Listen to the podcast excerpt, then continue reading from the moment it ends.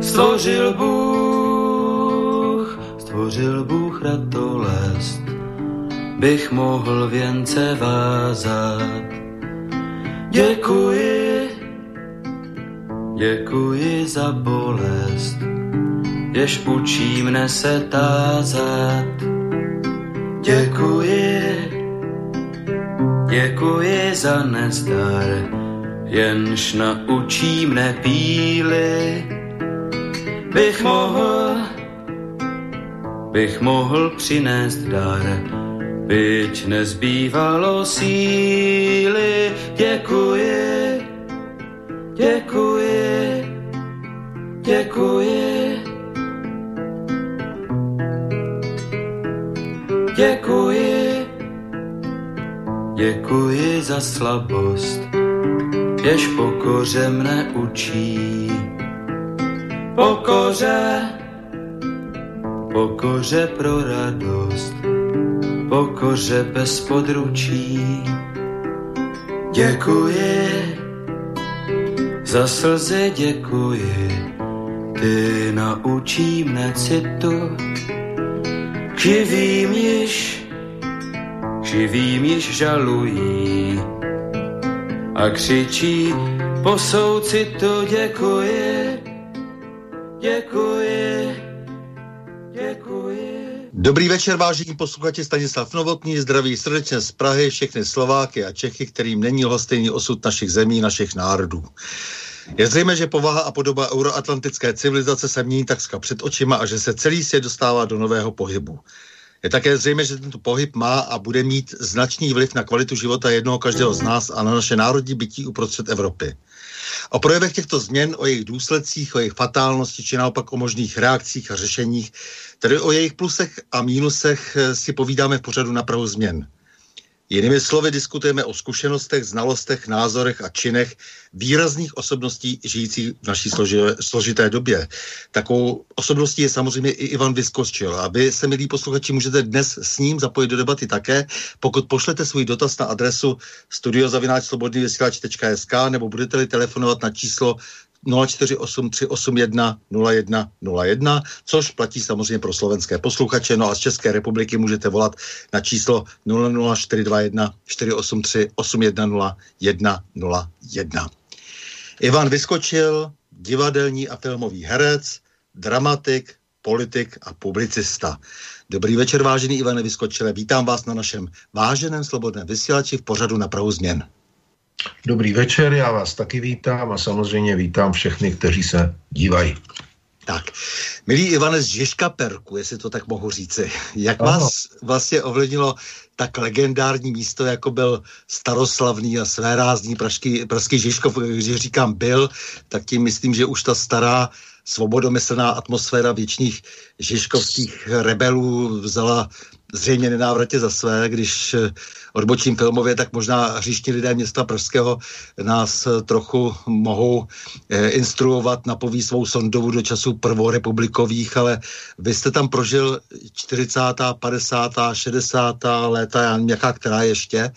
Legendární kameraman kdysi Stanislav Milota mi říkal, já jsem kluk ze Žižkova a tím je to daný. Co všechno je vlastně tady tím Žižkovem daný? Já teda nevím, jestli už můžu mluvit, protože no, vy jasně, tady občas je... vypadáváte. Aha, no, jasně, no tak, mluvte, mluvte, já vás slyším dobře. Tak, takhle, ten Žižkov, on se tak moc strašně nezměnil, když já jsem byl malej, protože pořád tam byli ty žižkovští pepíci, jo? Pořád tam byli, jenomže se už jim neříkalo pepíci, říkalo se jim páskové, daleko později chuligáni, ale moc se mě na tom líbilo takovou svoji hierarchii a takovou svoji jako, jako stavovskou čest. Nestalo se, že by vás, že by se kluci prali s někým, třeba kdo měl brejle, jo, a i ty páskové tam se dávali na Kostnickém náměstí, prostě hráli na kytaru a zpívali a mm, samozřejmě občas zlobili a pokřikovali na nás malí vypadni a tak dále, jako žádný, žádný lidumilové to úplně nebyli, ale nebylo to tak agresivní, surový, mělo to furt nějaký pravidla, ten Žižkov. Mm. A samozřejmě jsem jim nějakým způsobem odchovaný a jsem, navíc měl ten Žižkov opravdu pořád ještě kouzlo první republiky. Byly tam špatně zatřený nápisy třeba v Nebíčku, což býval asi kdysi bordel, špatně zatřený nápisy Pštros, to byly Pštrosovi. A to všechno pořád jako ještě fungovalo a ty věci se daly jíst, pít a housky byly báječný a loupáčky. Takový už jsem nikdy nejet, jako když jsem byl malej. Mm-hmm. No a jak vás to teda vlastně, protože vy jste, když jsme se o tom e, bavili, jak si budeme povídat o životě trošku, tak jste, tak jste říkal, jak vlastně e, tehdy to podstatné bylo, že všichni jste měli stejné tepláky, to, to znamená, to se mi strašně líbilo, že vlastně ty frajeři prostě spíš se snažili přečůrat ty ostatní, to znamená svým vlastním umem, svou inteligencí, svými schopnostmi vyniknout. To bylo samozřejmě, to bylo samozřejmě, to bylo vlastně, já jsem narozený v roce čtyřicet šest, takže když jsem začal nějak jako kluk se dostávat na ulici, no tak kolik mě bylo, pět, šest a první třída a tak, no a ono, ono nic nebylo. Nic nebylo, jako my jsme chodili všichni na stejných teplákách, takže nebyly takový ty rozdíly, jako dneska má někdo značkový a nemá značkový a, t- a ty děti se po sobě ošklíbají nebo, nebo prostě někoho perzekujou, protože nemá značkový džínsy a značkový, značkovou mikinu. My jsme měli všichni tepláky stejný a chodili jsme v nich do školy a prostě ten, kdo byl, ten, kdo byl jaksi, uznávali se prostě klukovský klukovský přednosti. Hod kamenem běh, že tak račně, kdo dal, kdo dal do čůra a kdo dal do plivne. A mm, v podstatě jsme byli vychovávaní na té ulici, protože e, maminka mě ráno na ulici vypustila, v poledne mě zavolala na oběd a večer se vyklonila z okna a zařvala Ivane, domů. A já, já jsem odpovídal, ještě ne. A pak jsem teda musel konečně, když se setmělo, že jo, domů.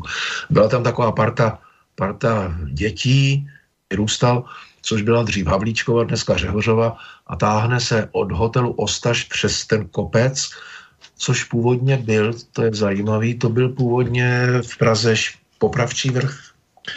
Nahoře na tom kopečku stála šibenice a když se podíváte na starý rytiny, tak vidíte, jak jak prostě je Prašná brána, za ní je veliký vrch Vítkov neboli Žižkaperk a vedle něj takový malej kopeček, na kterým stojí dneska jde ulice Řehořová, no tam já jsem bydlel.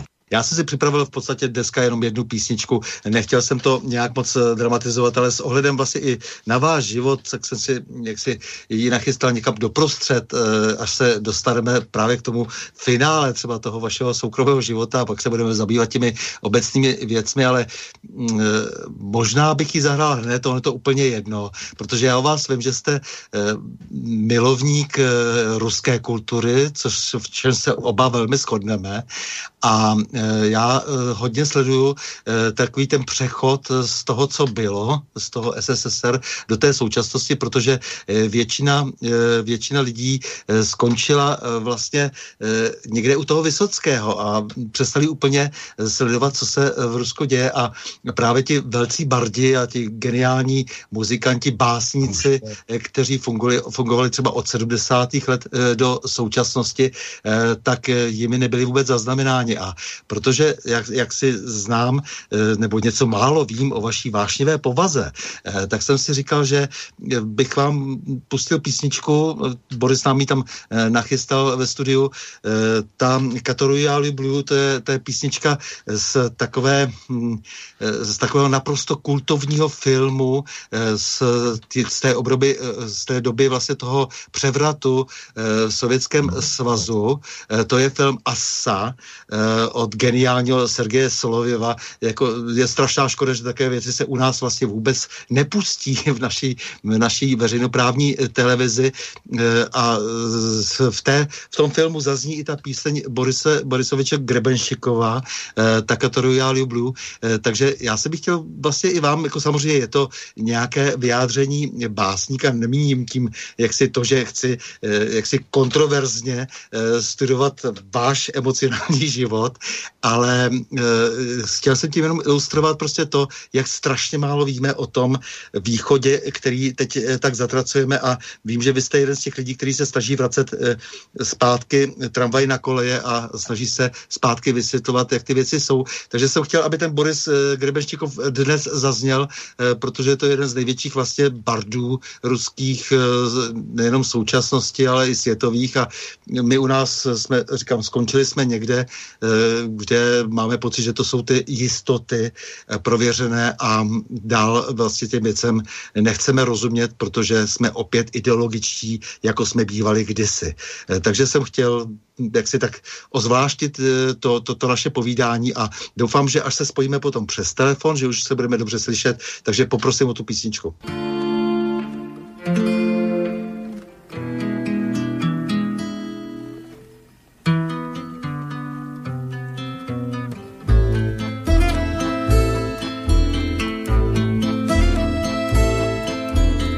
Снился мне путь на север, снилась мне гладь и тишь, и словно бы открылось небо, и словно бы ты глядишь. Ангелы все в сиянии, и с ними в одном строю. Рядом с тобой одна, та, которую я люблю. И я говорю, послушай, чтоб ты хотел ответь. Тело мое и душу, жизнь мою и смерть, все, что еще не спето, место в твоем раю. Только отдай мне ту, которую я люблю.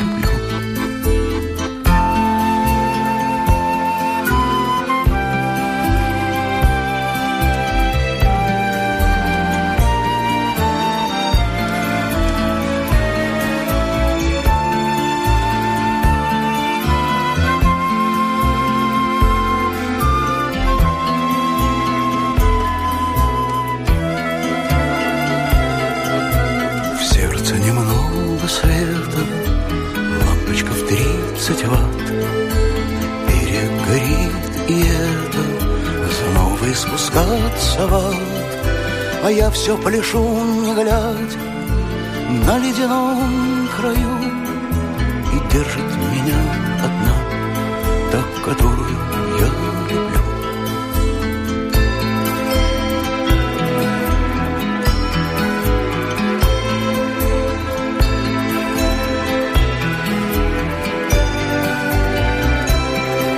И что впереди, не знаю, но знаю судьбу свою.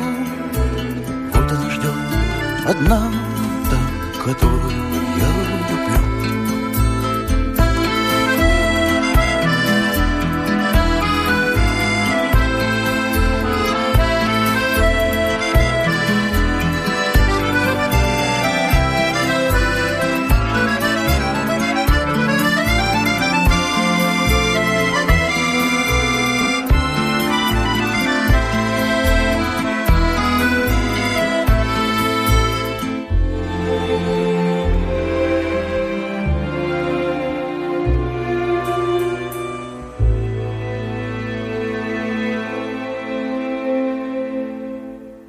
Na prahu změn s Ivanem Vyskočilem, divadelním a filmovým hercem, dramatikem, politikem a publicistou. To byl eh, Boris Grebenščikov, který nám zahrál, a je to píseň z legendárního filmu Asa, bohužel.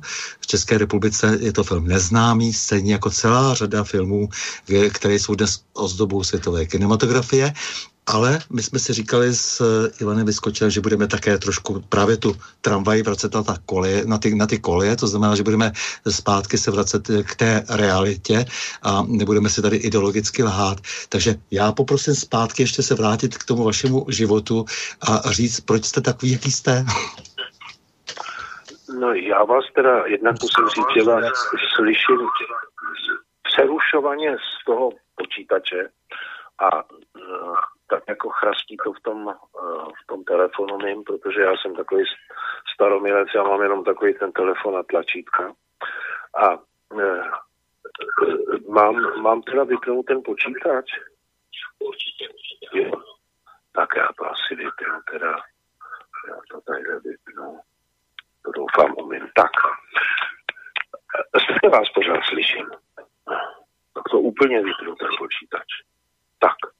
Uh, uh, no, uh, jestli se vrátíme k tomu Žižkovu, no, já si myslím, že ten Žižkov, uh, že ten Žižkov jako vás nějakým způsobem ovlivňuje a nějak jako utváří. Uh, my jsme ze Žižkova dva, já a Jirka Krampol, že jo.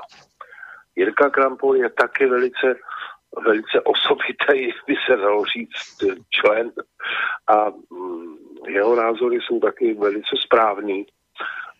V podstatě velmi podobný názory máme spolu a já si myslím, že to, že jsem prostě prožil jednak to dětství na tom Žižkově a potom i to dospívání, tak ono to člověka tak nějakým způsobem utváří. Žižkovský vrch byl nejen, nejen prostě místo našich dětských her, no ale samozřejmě místo i našich lásek, že jo. A Jít, jít večer na Žižkovský vrch s děvčetem a tam si sednout do té stráně a pak si koukat, jak, jak pod náma jedou vlaky, který teda, který teda ještě dělali opravdu to. Tak to, to mělo svoji romantiku. No. Je, jak dalece se to ztratilo, ztratilo se to. Je to jinde. No ale ono se to ztratilo v nás taky, že jo. No právě, a vy jste jako měl i nějakou zkušenost samozřejmě jako nějakou genetickou, že jo, jak by se dalo říct, jako maminka měla, maminka byla v koncentráku a to vás muselo samozřejmě a ve spojení s tím Žižkovem jako velmi ovlivnit. No, ona vlastně, moje, moji rodiče, moji rodiče se nějakým způsobem strašně měli rádi a měli se rádi tak, že dokonce tatínek, který teda byl v totálním nasazení, byl v totálním nasazení s Ondřejem Sekorou a s Oldřichem Novým a uh, on tam tu utek a, a šel za maminkou do Terezína a skutečně teda šel za maminkou do Terezína a tím pádem, protože, protože tam vypuknul tyfus, tak se oni, tak oni tam museli zůstat. A dostali se, dostali se vlastně do Prahy zpátky až velice pozdě nějak jako ke konci května, když už všude bylo osvobození a, a všichni ty, co si dřív nevšímali mého staršího bratra, který byl maličký a mojí starší sestry, tak najednou, najednou těsně teda před, těsně, když vypukla revoluce, tak najednou za nima začali běhat a nosili je honem do krytu a tak si dělali, dělali si nějaký asi dobrý očko u budoucích vládců Prahy. No ale nakonec teda maminka i táta se vrátili, ale nějak já jsem, říkalo se, že já jsem se narodil na oslavu vítězství, ale nějak v čtyřicátém osmém se to mezi nima porouchalo. Myslím si, že to, že to byla asi spíš tatínková záležitost a oni se rozvedli a v podstatě toho otce neznám. Teda, aha, jako znám, samozřejmě znám, viděl jsem ho, ale nestýkali jsme se. On to neměl moc zájem. Chybělo mě to. To je ale přece strašně typický, jak si pro to naše prostředí, kolik lidí vlastně potom při těch, v těch přelomových dobách najednou, já nevím, ztratí nervy, nebo se najednou rozhodnou, že jak si to, to, to osobně je důležitější. Není to tak vlastně? No, zcela určitě zcela určitě si myslím, že ty těžké doby ty lidi sdružujou a stmelujou a, a jako je tlačej k sobě dohromady. A pak najednou se to uvolní a, a lidi se začnou asi možná rozhlížet a najednou, ačkoliv teda vlastně měl s mojí maminkou tři děti, že jo. A vím, že moje sestra ho měla velice ráda a ten, já to, já to znám jenom z vyprávění mojí sestry prostě. On strašně rád hrál na klavír, chtěl by býval strašně zpívat, ale měl na to slabý hlas. A moje babička, teda mam, maminka, tátova, tak ta byla původně baletkou ve německý, v, německý, v německém divadle, to je dnesní, dnešní Smetanova, dnešní státní opera, že jo. Tak a později tam dělala uvaděčku, tak tam dělala diletářku, když už teda netancovala. A párkrát jsme tam za ní byli, ale já si to tak všecko matně pamatuju, protože jsem byl malej, no. A mm, nevím, co bych k tomu ještě řekl. Vím, že, vím, že jako to, ten rozvod tu naší rodinu hodně poznamenal. To mě zajímalo vlastně jako takové to obecné, jako co, co jako mělo vliv na vaši rodinu, to znamená za prvé to ta válka a za druhé potom ten, ty, ty, ty stěžení, ta, ta stěžení data, to znamená čtyřicátý osmý a Žižkov do toho, že to znamená, kde se to vždycky jako vařilo, kde vlastně ty lidi jako měli vždycky pocit, že je třeba vlastně udělat nějaký převrat, revoluci, nebo tak na mě vždycky Žižkov působil, že to jsou lidé, kteří byli vlastně vždycky nějakým takovým, až, ať v dobrém či zlém, jako nějakým revolučním kvasem, nebo jak to říct? No, já bych, víte, když já jsem už začal jako rozum brát, jo, tak vím, jak se oficiálně říkalo prostě proletářský Žižkov a tak, no ale třeba v tom našem baráku byl v té straně jenom jedna, jedna ženská, že jo, jinak někdo. Hm. Jo. Právě, ale využívalo se vždycky toho, že to jsou to je proletariát, že jo, tak dále, to znamená, o ty my se musíme postarat, ale samozřejmě potom skutek utek, že jo, to je jasný. No a vy jste teda no. tam chodil na základní školu, potom nějakou, nějaké gymnázium Sladkovského na Žižkově a tak dále a pak jste se nějak rozhodl. No, já jsem se ani, ta, já jsem se teda rozhodoval s tím, že moje maminka tak jako já jsem měl báječnou maminku, opravdu báječnou maminku. Strašně jsem ji miloval, pochopitelně. A musím říct k dnešním dětem, že když jsem šel kolem ní, tak to občas vždycky jednu vrazila, já jsem věděl proč. A vůbec nás v tomto smyslu nešetřila, přestože nás, přestože nás opravdu chránila. Snažila se nám umožnit vlastně to nejlepší, ale a, e, my jsme opravdu třeba s bratrem jsme úplně někdo jiný, jo. My se máme hrozně rádi, ale můj bratr je inženýr strojní, který po tom odchodu útek v roce šedesát devět do Švýcarska, e, moje sestra tam už v té době byla a e, on pracoval na lodních motorech a byl takovej od, odborník na to, na lodních motorech do tankerů, jo, ne do, do žádných člunků nebo tak. A byl v tom takový odborník, že on ještě reálně ve Švýcarsku pustí do penze. A já, já, já těžko umím devět děleno třema. My jsme tak od, od, odliční od sebe. Zase on teda byl schopný napsat ve slově talíř tvrdý i, jo. Ale a, a, on byl o tři roky starší, on mě učil matematiku a já jsem jeho, marně jsem mu opravoval některý češtinský úkoly, ale bylo to, bylo to zbytečný, on to nikdy nepochopil. Ale přes, no, přesně a já si nebudeme dneska odrazovat maturanty od matematiky, protože eh, to dělá už půlka společnosti a, a na to taky záměneme, takže my potřebujeme i ty, co počítají, i ty, co umějí, ty i jiné. No, zcela, zcela jistě, no prostě každý jsme orientovaný úplně jinak a, a prostě v této rodině, ale ta rodina byla nesmírně soudržná, musím říct, do dneška se pořád scházíme vždycky jsme drželi spolu, to nás ta maminka naučila, to, nás, to nám vždycky kladla na srdce a e, kdykoliv prostě já jsem se tady ocitnul, že zůstal jsem tady sám teda, když oni emigrovali, a ocitnul jsem se v nějakých svízelných podmínkách, protože vlastně mě záhy z toho činoherního klubu, kam jsem dostal to svoje první angažmá, tak mě o tamtu záhy vyhodili, protože jako nevyhodili jenom mě, jo.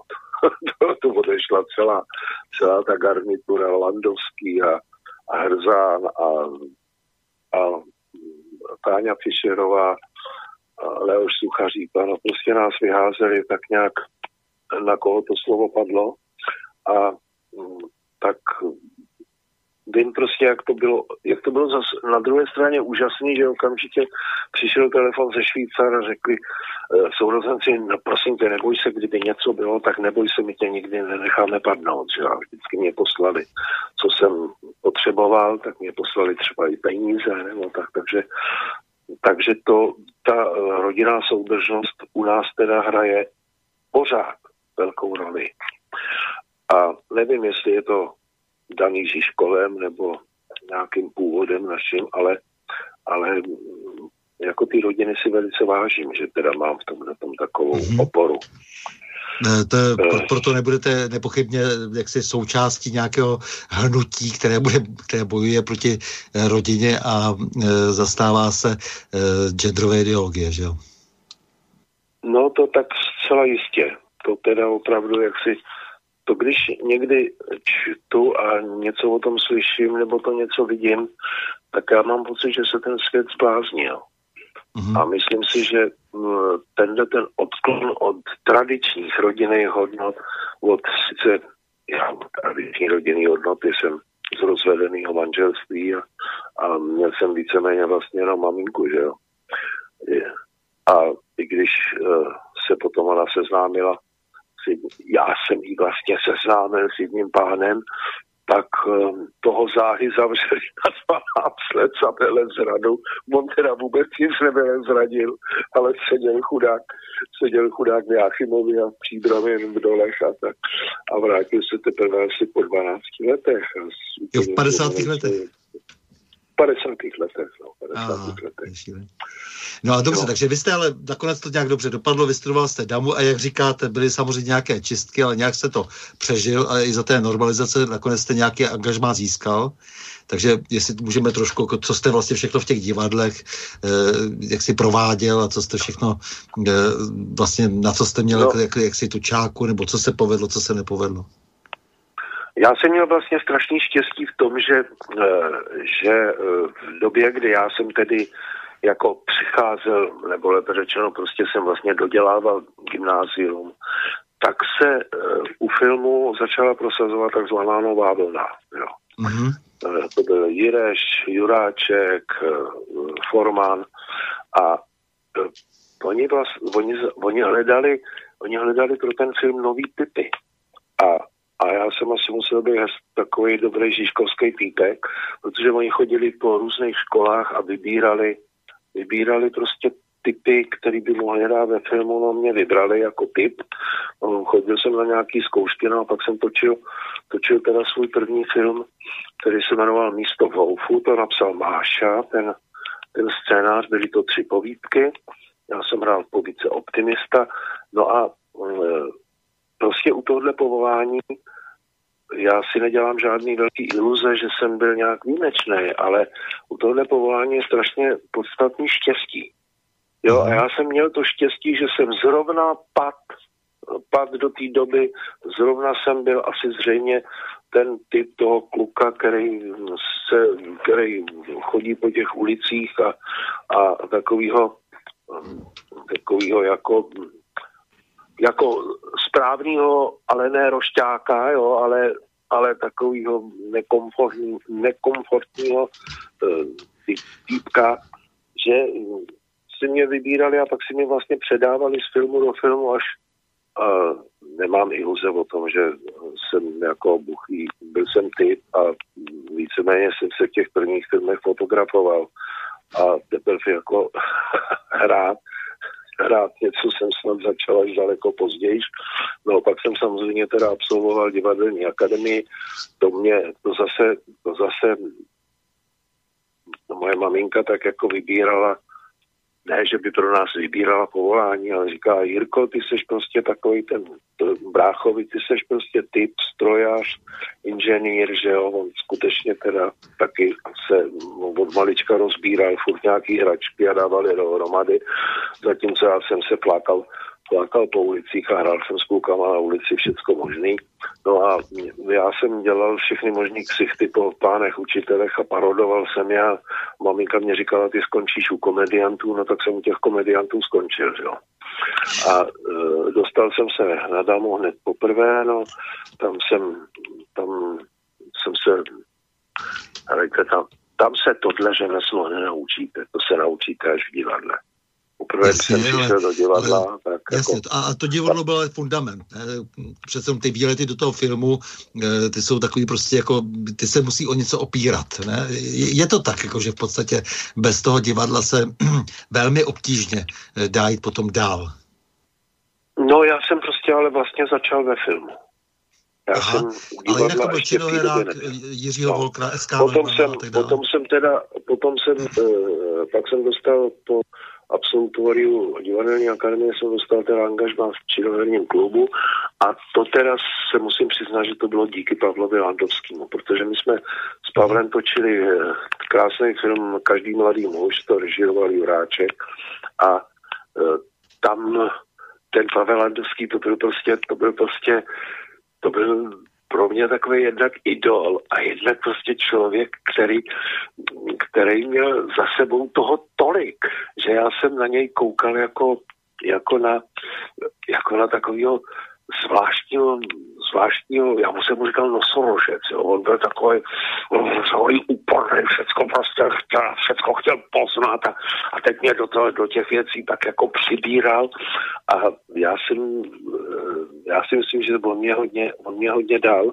a on mě prostě říkal, pojď se mnou, ty, jasně, to, ty půjdeš, ty budeš tam do činoheráku, no tak, tak víceméně mě to řekl on, tak já jsem tam šel, no.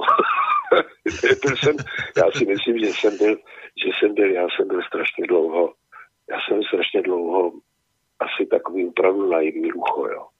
Já jsem... Já byl ten Landovský byl takový živočistý buldozer, že jo, nebo jak byste... No, ano, jako, že, to byl, no. Jo, tak působil on... takovým dojmem, že jo, vždycky, jako, že no. Jasně, spousta energie, že jo, byl... tehdy ještě asi v těch sedmdesátých letech, zvlášť ještě on, na začátku. Byl, on byl nejenom to, ale on byl On byl strašně moudrej. On byl takový moudrej. On měl říct prostě něco naprosto přesného, co do toho života jako patřilo a pak najednou napsal hru Hodinový hotelier, že, kterou, kterou furt chodil za Pavlem Juráčkem a říkal, říkal Pavle, já, mám, já jsem napsal hru, přečti si to. A, a on tehdy řekl, já nebudu číst hru od člověka, který píše ve slově ryba měkký i.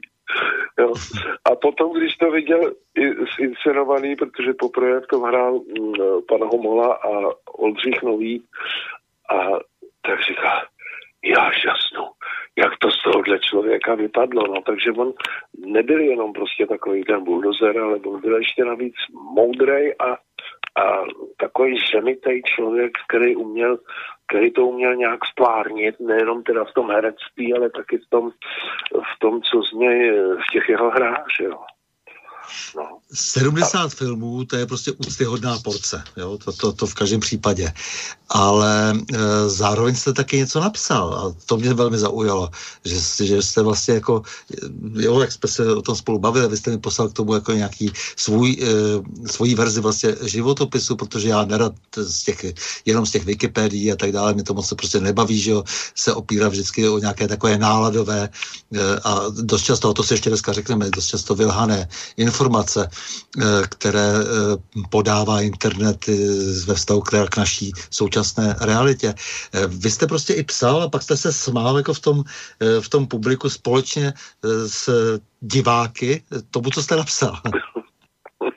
Já jsem, já jsem po svým, po svým bouřlivým manželství s tureckou s tureckou Anife jsem napsal hru, kterou která se původně teda jmenovala, původně se to chtělo jmenovat Hrad pro dva, ale jako dala se tomu příběh jednoho hradu a je to vyloženě, je to vyloženě taková hra, já bych řekl, já bych řekl, kam jsem vtělil veškeré svoje zkušenosti s ženama. A musím říct, že se to velice ujalo, jednak Jednak to teda ty uh, herci strašně rádi hrajou. To se mě jako, to je, to mě strašně těší, když teda já jsem jim to s velkým uh, strachem předložil. Přišli jsme si sem tady k nám na zahradu sednout a, a nechali si to přečíst, no. Já jsem čekal, jak mě to odlučou o hlavu, no a oni řekli, jo, to bezvadný, prostě do toho jde.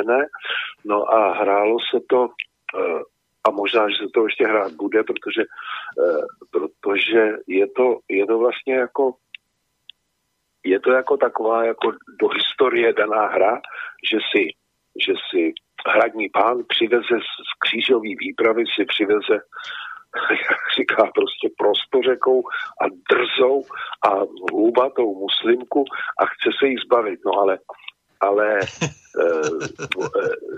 je to, ta, je to jako není to žádný tak historický, protože ona si dá inzerát, oni si dají inzerát, jo, čili tyhle ty věci se tam, se tam míchají a mm, ona říká, no ale když teda vy mě chcete vyhnat, tak já mám nárok na půlku vašeho vašeho jmění a vašeho hradu a on říká, tak to ne, takhle blbý budou chlapi až za pět set let, že jo.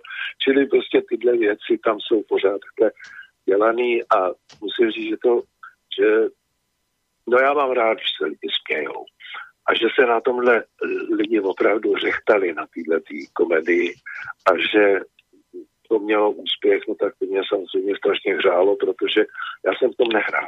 Já jsem to jenom režíroval a, a chodil jsem tu a tam prostě na nějaký ten dozor, mluvíte, že kluci a vůbec teda herci to taky vezmou do svých rukou, ty tomu dají teprve jako, jako přich ta tvář a že oni to hráli bezvadně. No tak to mě, to mě hodně těšilo, napsal jsem teď ještě teda jednu hru, no ale ta v téhle době se, se nic dělat nebude a to a tím se teda nic nedělá, no ale to jsem taky dostal na to takové jako jakoby takovou zakázku, by se dalo říct. A je to, je to zase o,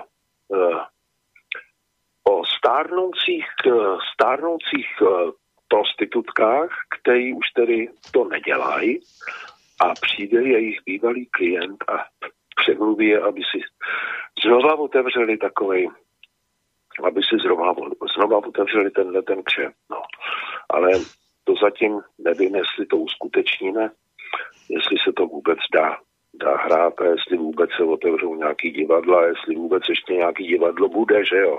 No, v téhle době no, kdo to může vědět. Nějaké divadlo bude, ale bude ho možná organizovat úplně někdo jiný než divadelníci. Divadlo, které je veliký, jako je to veliký teatr, teatro bundí, to, co si budeme no. Nebudovat, ale vy jste byl čtyřikrát ženatý, takže vlastně vy máte tu zkušenost s těma ženama monstrózní, že jo, a teď jste vlastně taky, že jo, vlastně jako v úžasném stavu, jak vy říkáte, Ně- někde jsem četl, že vám vyčítají vlastně, že jste nestálí, ale, ale vy přitom třináct let žijete už jako s, s partnerkou vlastně jako nastálo. No, tak žijeme nastálo, takže já pořád jí říkám, aby už si konečně našla někoho mladšího, protože já už nechci žádný děti, protože já už jich mám dost. No, já mám vlastně svoje tři biologické děti, vlastní, že jo, ježišmarja, tomu mimo nejstaršímu klukovi bude letos padesát. To je strašný, co? Oni ty děti tak stárnou. Takhle, to, jenom no, proto, můžou ty děti, no, samozřejmě, samozřejmě. No ano, jenom oni nás chtějí ponížit, tím jak stárnou, aby nám ukázali, jaký už jsme dětkové. Uh, druhý syn, který teda, uh, ten je o pět let mladší, takže tomu, tomu je čtyřicet pět, s kterým máme takový zvláštní, velice zvláštní vztah, takový kamarádský a prostě máme, máme spolu takový humor, jakože třeba, že třeba já řeknu, letos by měla být nějaká velká zima, já si koupím zimník. A Jakub mi řekne, a má to cenu na sklonku? takhle, takhle se spolu špičkujeme, že jo. Máme se moc rádi, no a pak máme ještě dceru, kterou mám Sandrlovou a Míšu, no ta je teda taky, ta taky zdědila ještě po mamince, taky zdědila, že je teda velmi šlágfertik, takže, takže s tou si taky užívám. No, všichni mají děti, ten můj první syn má čtyři, eh, druhej má jedno, Míša teď má taky jedno, no navíc jsem adoptoval eh, syna Anife, Ariho, takže jak si ten je opravdu de jure můj, ten má teď taky dítě. No a pak přijela ještě Anife sestra, která přijela, když bylo devět let, o tu jsem se staral. No a ta už má taky dvě děti, takže já jsem obložený ještě ke všemu vnoučatama. Takže čtyři no. děti, sedm vnoučat, je to tak jako, nebo, nebo pět vlastně dohromady. No dětí, ano, ano, čtyři ano, děti, sedm vnoučat. Děti, jasně, a jasně. Tedy, tedy ta, ta sestra Anife, ta není mnou adoptovaná, takže ta, ta není opravdu, ale, ale Harry je adoptoval, toho jsem adoptoval. Když mě Anife odešla, tak jsem dokonce na něj platil elementy. Ale vůbec toho nelituju, protože on mi říká tatínku, já jsem se o něj staral, mu byly čtyři roky, když jsem přijel, jo.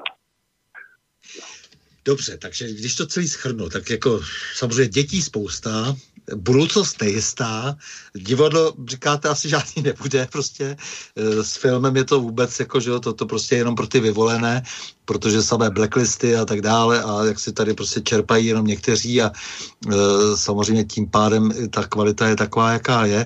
sedmdesát filmů máte za sebou, ale samozřejmě je tady nějaká odpovědnost, že ta odpovědnost je vlastně značná za ty děti a za, ta, za ty jako vnoučata, která to tady nějak budou muset přežít a pokusit se to přežít.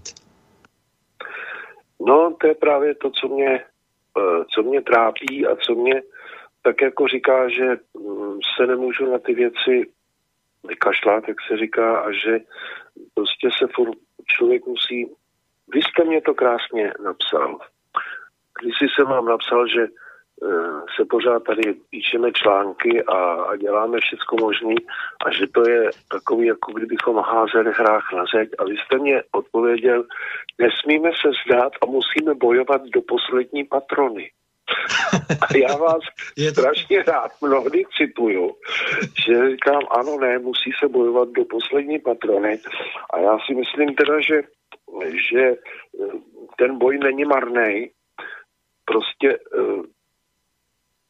řekl bych, že já tak se asi nevyznám v žádný vysoký politice, ale, ale já, já rád jako upozorňuji na takový ty tradiční věci. Já si myslím, že, že ženská má být ženská a chlap má být chlap.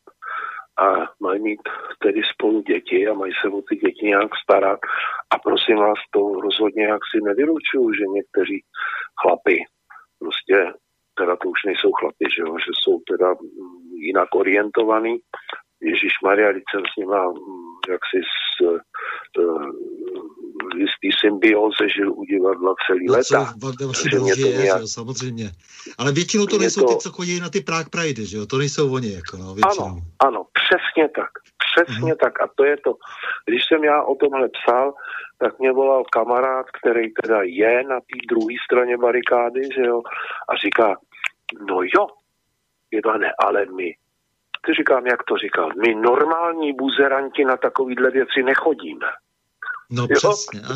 To, to já vím, já, no. ty, já ty reakce znám. Jako, samozřejmě, že to je podvod, že tam je spousta heterosexuálů, kteří vlastně jenom tu hru hrají a e, mají z toho e, peníze, to je vlastně ten hraný, e, nebo, nebo ten vlastně e, organizovaný e, sociální rozbroj, že jo, to nic jiného není. No, ano, ano. A mm. to je právě to, co, co třeba mě tak jako trápí, jo. Co si říkám, že teda nesmíme tady těm mým vnoučatům nechat a, a pořád je jako si vést k tomu, že ten život by se měl vrátit k nějakému normálu. Jo, podívejte se, já nevím, jestli jste v poslední době teďko se díval na to, jak teď bylo, chtěl jsem říct v západním Německu, jak jsem zvyklý, ne v Německu prostě, jak volili mis, no já jsem, já to máte pocit, že jste se zbláznil. Já jsem nikdy nebyl teda příznivcem těchto těch akcí, jo, no ale prostě hezký ženský mě vždycky zajímaly. Pochopitelně tam ty, co tam byly, tak to nebyly většinou zrovna moje typy, protože já si vybírám typy úplně jiný, možná, že, možná, že svým způsobem trošku zvláštní, ale, ale jako, že by teda tam na to molo chodila jedna, jedna obézní, druhá, druhá teda lesbička, pak, pak jedna, která byla, byla snad výjimečná tím, že, že je nějak postižená a má vývod, no tak já nevím, to ale není teda, to teda není jako mis, že jo. No ne, tak samozřejmě, že lidi s handicapy jaksi nemohou prostě se z té tváři, že jsou normální. E, to prostě my se o ně můžeme jako samozřejmě nějakým způsobem starat, můžeme být ano, tolerantní, to všechno můžeme ano, dělat. Ale neznamená ano. to prostě, že, so, že, že to je normalita. Konec konců, když jsme u těch homosexuálů, tak přece z politických důvodů e, byla homosexualita vyškrtnutá jako nemoc. E, ze seznamu nemocí. No.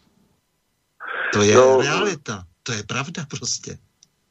No, já, já jsem tuhle, tuhle jsem četl krásnou věc a pak jsem ji vtělil do jednoho ze svých článků, že jsem, a já si to pamatuju, já to pamatuju prostě opravdu, když já jsem byl malej, byla homosexualita trestná. Já no, samozřejmě, pamatuju, jak, to, to jak, je jedna věc, že to se mělo asi odstranit, no. to jako rozhodně, že jo, jako eh, proč by měli ti lidé být trestáni, ale nicméně, eh, podle tedy trestně právních norem, ale nicméně, no. to, že se z toho stane přednost, to je to. No právě. Přednosti. To je to, že já jsem ještě zažil, že byla homosexualita trestná. Tam byla psáno. Když jsem byl malej, byla, moje, byla homosexualita trestná. Později byla trpěná, potom byla vynášená a já se doufám, já doufám, že se nedožiju doby, kdy bude povinná. No. No. Takže, jak je, takže... Je, no. Jak je to vlastně s tím uměním vlastně? Ještě mi řekněte tohle, to prostě má umění podvádět lidi, být součástí nějaké politické propagandy, má být nějakou nekonečnou studnicí inspirace konec konců, jo, ale vlastně koho vlastně, že inspirace? Co umění vlastně vyžadujete nebo přímo očekáváte, co, na čem trváte? No... Já si myslím, že umění, umění nějakým způsobem odráží dobu, jo? A e, ono, ono, jí, ono prostě odráží divadlo, já si myslím, že to divadlo by mělo být, já jsem byl teda odchovanec z toho činoherního klubu, že jo, z, považuji pořád za nejúspěšnější inscenaci Kačerovýho revizora, a v kterým jsem tedy taky hrál a měli jsme s tím obrovský úspěch ve světě. A mm, to je prostě krásná, úplně nadčasová hra, že jo. Já vůbec teda toho Gogola mám rád. A mm, řekl bych, že řekl bych, že jako tyhle, tohle divadlo najednou se dostává do nějaký, do nějakého jiného prostě do jiné pozice, když se dělá takzvané alternativní divadlo, jo. A on to řekl krásně Luděk Munzar, řekl, já si neumím představit, že bych si na cestu do Londýna zvolil alternativního pilota. Ne, já chci normálního pilota. A uh, ono je to i v, i v tom divadle, prostě když já jsem tady viděl, hostovalo tady nějaký německý divadlo, které otevřela se scéna a tam se nedělo nic. Čtvrt hodiny se nedělo nic. Nedělo tam pořád nic, až se nějaký divák naštval a hodil na to, nebo možná to byl někdo z nich, hodil to si na to jeviště židli, tak teprve oni jako se vyhnuli a začali hrát, já ani vůbec nevím o čem. A mm, prostě bylo to strašný. Když to napsal, to napsal Gustav Skála, který s náma teda režíroval řadu věcí a říkal, no když teď to divadlo, to, to divadlo odejdete z představení a máte chuť sežrat jet na krysy, tak si myslím, že to není to pravý.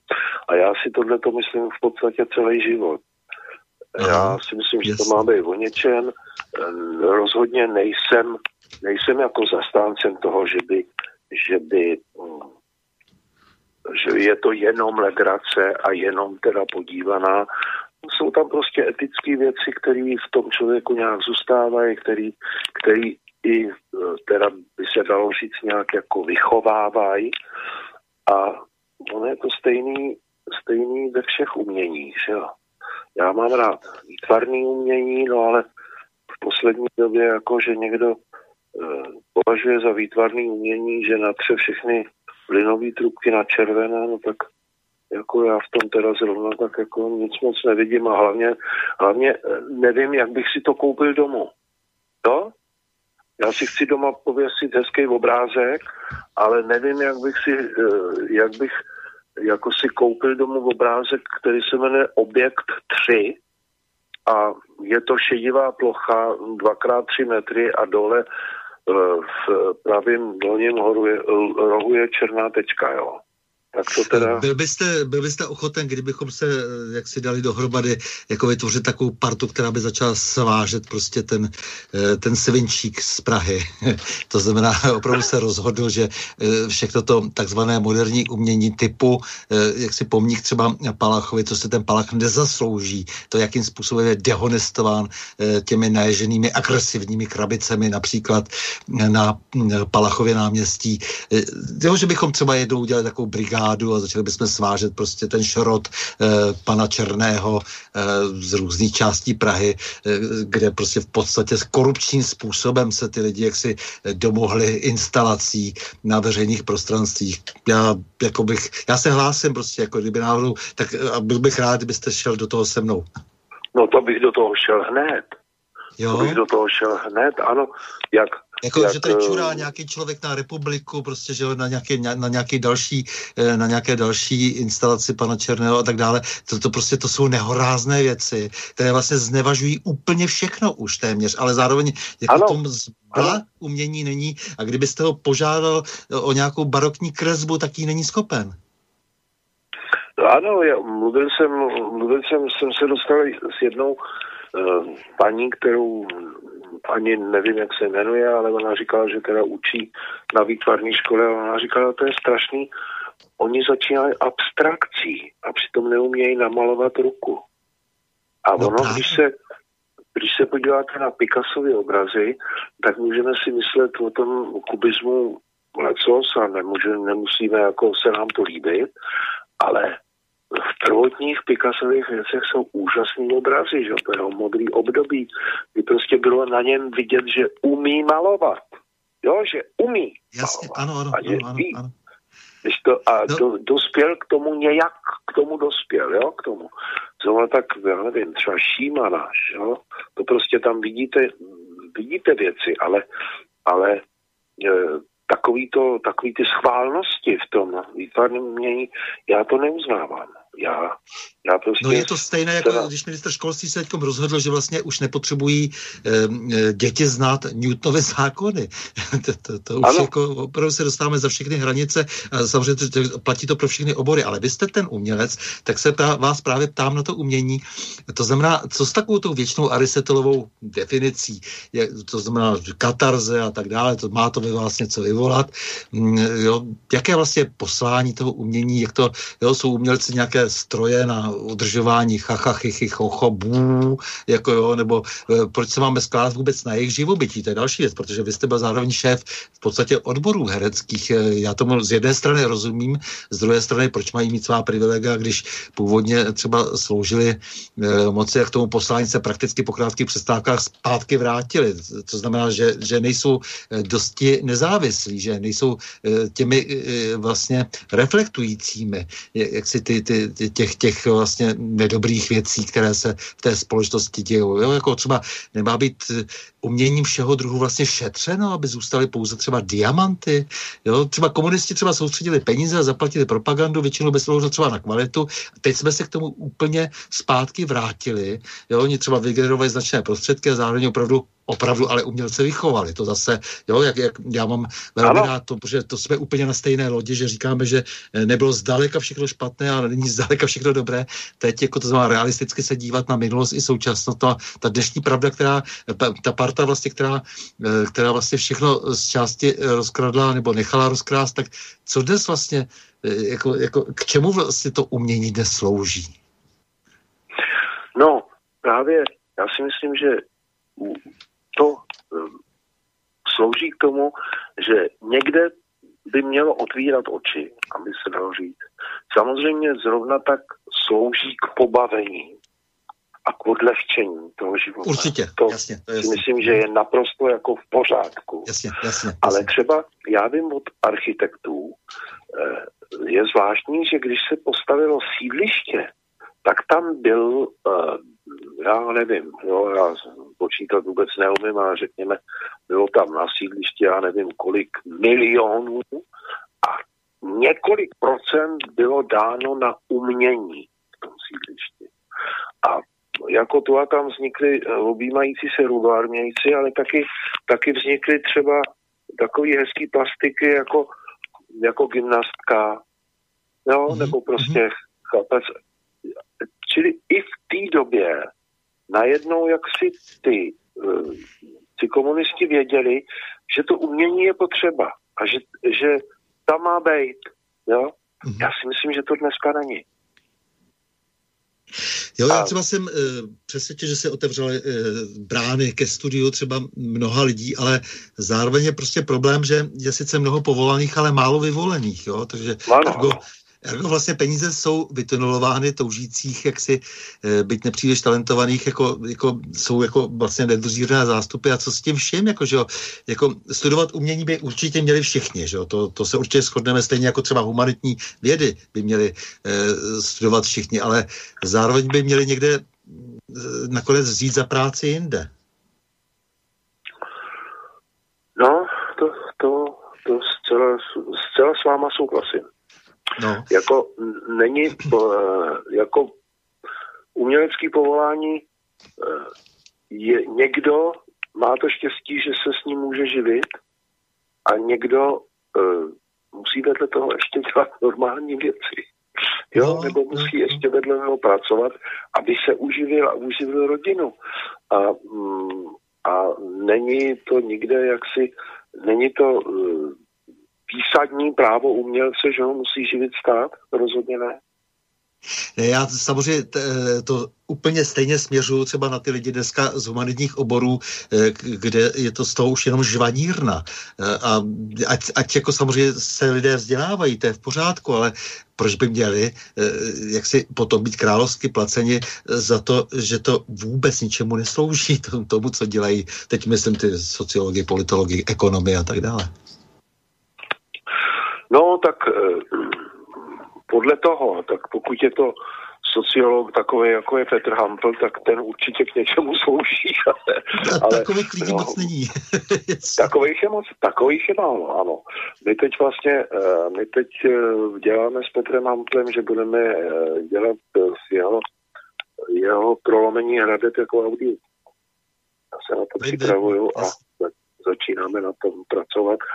Teda už to budeme natáčet, jo, takže... takže ale protože vy jste, vy jste tak jako čo, člověk veřejně velmi činný, eh, tak já bych se už teďkom asi věnoval víc na té politice. Ještě naposled mám tady otázku, která jsem dorazila, eh, dorazila mi po es em es. Eh, jaké jste měl herecké vzory? Koho vidíte jako nadějného současného herce? Já si myslím, že jak teďko lidi tak jako říkají, že teďko žádný nejsou, tak to není pravda. Jsou, jsou mezi mladejma, jsou šikovní, šikovní lidi, třeba ten mladý Písařík a, a mm. i ten mladý Polívka jsou jako šikovní ty, já bych řekl, že nemají, víte, tolik příležitostí. Mm. Pochopitelně za našich, za našich jaksi v době, kdy jsem já byl činný, tak jsem vlastně točil třicet tři filmů na Barandově. A byly to filmy, které, když možná někdy jsme nad nimi i ohrnovali nos, ale když se dneska pouštějí v televizi, tak to druhý den, tak to druhý den prostě mě ty lidi na to reagují v tramvaji a v metru a říkají, a to bylo bezradný, to bylo výborný. A i já se na, na některé ty filmy dívám jako, mám takový pocit, že jako dozrály jako víno. A konečně já jsem hodně točil s Hinkem Bočanem a jsem zaplať pánbůh teda, jsem rád, že teďko aspoň dostal u toho českého lva, že konečně se odhodlali mu dát taky nějakou cenu, jo, už teda bylo opravdu jako Mm. Už bylo na čase a za pět minut, za pět minut dvanáct a už mi měli dát dávno. Teď jí chudák teda dostal takhle jako naposledy, no. Ale, ale mm, jsou prostě dorůstají, dorůstají jako, bych řekl, umělci, ale nevím, jestli, nevím, jestli prostě mají tolik příležitostí a taky, jestli můžou v tom řemesle taky tak vyrůst. Protože ono, když já jsem, že točil, když točím takový ten, takový ty, takové, já jsem teda teď točil v té ulici, ne, ne, že bych to chtěl pomlouvat, ale prostě to je úplně jiný způsob práce. Na pět kamer se to natočí, šup, šup, šup a vlastně ten herec si s tím musí sám poradit. Ale my jsme měli na čem jakoby vyrůst a když přijde takovýhle mladý, mladý ucho úplně do, do takovýhleho jako do takové téměř fabriky, tak co on se naučí? My jsme, že jo, já jsem, já jsem, já jsem točil s Vládou Menšíkem, se Sovákem, s paní Zázvorkovou a tyhle jména a člověk jako od nich obkoukával, něco se od nich dozvěděl a jak, jak jako to zní tak jako banálně, ale prostě člověk mohl pozorovat mistry při jejich práci. A to teda... A je, je možné brát jako ty vzory vlastně. Ano, ano. To, to je velká škola. No. No. Takže studovat ne, nevím, v podstatě to co, to, co už se tady odehrálo na té scéně, to, co je konec konců zaznamenáno minimálně tedy na filmovém pásu, tak to je jedna z možností. No, to... to... Jako ono to vidíte prostě, když se dneska promítne, no, když pustí v televizi říšní lidé města pražského, tak na tom vidíte to řemeslo. Jak to mm-hmm. prostě, jak jo, ano, je to někde starý, nemá to ten švih a ten střih možná někde, ale furt je to dobrý. Furt je to dobrý. Jasně. Nakonec, co si budeme povídat, nakonec i major Zeman je furt výborný. Ne, ne, a já s vámi souhlasím, že se teď lidi všichni no. vlastně dívají nakonec na všechno to, co se vytvořilo no. bohužel za normalizace. E, to, to, no. to znamená, a, a samozřejmě, jak, jak si ještě jsou tady ta šedesátá léta, ten obrovský problém je ta, ta prázdnota po tom převratu. No, to je, to je. Ale... Co se stalo vlastně s námi, že vlastně jsme očekávali reformy, očekávali jsme, že se věci posunou, zlepší v mnoha oborech, tak právě bylo co kritizovat, tak najednou jsme vlastně zařadili zpětný chod. Během několika let nepozorovaně jsme se dostáváme dnes už v některých jaksi oblastech, by se dalo říct, až do let třeba padesátých. Ano, Roz, rozhodně, no, je to, je to prostě... Ale to všecko, to všecko vlastně souvisí s tím, co se... Hledajte, my jsme byli všichni nadšený, že jo? Když, když se to převrátilo a měli jsme veliký naděje a, a, a prostě jsme si představovali, jak to všecko bude bezvadný. Možná, že, že já, jak jsem, jak jsem teda byl u založení té herecké asociace a byl jsem jedním z těch, který, který na tom, který to chtěli udělat a byl jsem jeden z těch zakladatelů, tak tím, že jsme teda chodili na ministerstvo kultury a na všechny možný, tak jsme najednou jako jedni z prvních viděli, že to jde někam jinam, než jsme chtěli. Jo? Že, že, jsme, že jsme najednou začali koukat, jako že takhle jsme si to nepředstavovali a byl jsem asi jeden z těch prvních, kdo, kdo si říkal to, tohle asi jsme, myslím, chtěli něco jiného.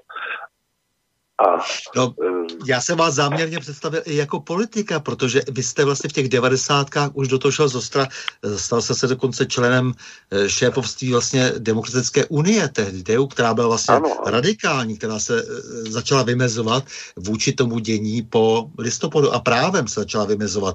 Nakolik to bylo reálné a tak dále, to působení na politické scéně, to je jiná věc, ale bylo, byla pravda, že prostě bylo třeba se vymezit a vy jste to udělal. To je, to je přesně ono a dneska uh, se ještě pořád uh, scházíme jaksi s takovým tím jádrem, kdy si teda sedneme a povídáme si o těch věcech, ale uh, my jsme asi přišli brzo. My jsme, my jsme s tou Demokratickou unií přišli brzo. Smetli nás prostě neuvěřitelným způsobem. Jo? Opravdu s náma zametli. Protože prostě ten čas ještě nedozrál. V podstatě, v podstatě teď potom, když přišlo ANO, že jo, a začalo teda, začalo se povídat o korupci a o těchto věcech, tak teprve jak si na to spousta lidí slyšelo. Když jsme o tom mluvili my, tak, tak to bylo, to bylo házení hrach, hrachu na zeď. A vlastně uplynuly desítky let, už se bavíme o tom, takže já když si uvědomuji, že třeba v roce sedmdesát pět to bylo třeba, třeba nějakých třicet let od války, od konce války a mně to připadalo jako pravěk vlastně. Ano. Ten, ten šílený zážitek, který měli samozřejmě ty lidi, jsme neuměli úplně dobře emočně vlastně ani vyhodnotit, takže spíše logicky a studiem. Ale nicméně dnes je to už třicet let od převratu v roce osmdesát devět. Ano. No. Hrozně dlouhá doba, takže já se snažím pořád vžívat do těch mladých lidí, kteří jaksi dnes mají reflektovat tu dobu a vědět vlastně proč a, vlastně, a proč vlastně se to nepovedlo. No, ale jestli, jestli si vůbec oni uvědomují, že se to nepovedlo. To je otázka. Ano, samozřejmě, samozřejmě. To je velká otázka, protože, protože já teda mám vlastně o čtyřicet dva let mladší přítelkyni, nebo přítelkyni, no prostě s mojí partnerku, se kterou žiju. A já někdy, a pozor, jako ona dělá, ona dělá jaksi obchodní záležitosti, ve kterých je neuvěřitelně úspěšná. To já bych vůbec neuměl, já bych to vůbec neuměl, ale vám, jak, jak jí chybí nějaký takový základní znalosti, to já jenom koukám, co je, samozřejmě, že má maturitu a tak, ale to oni je v té škole vůbec nic nenaučili.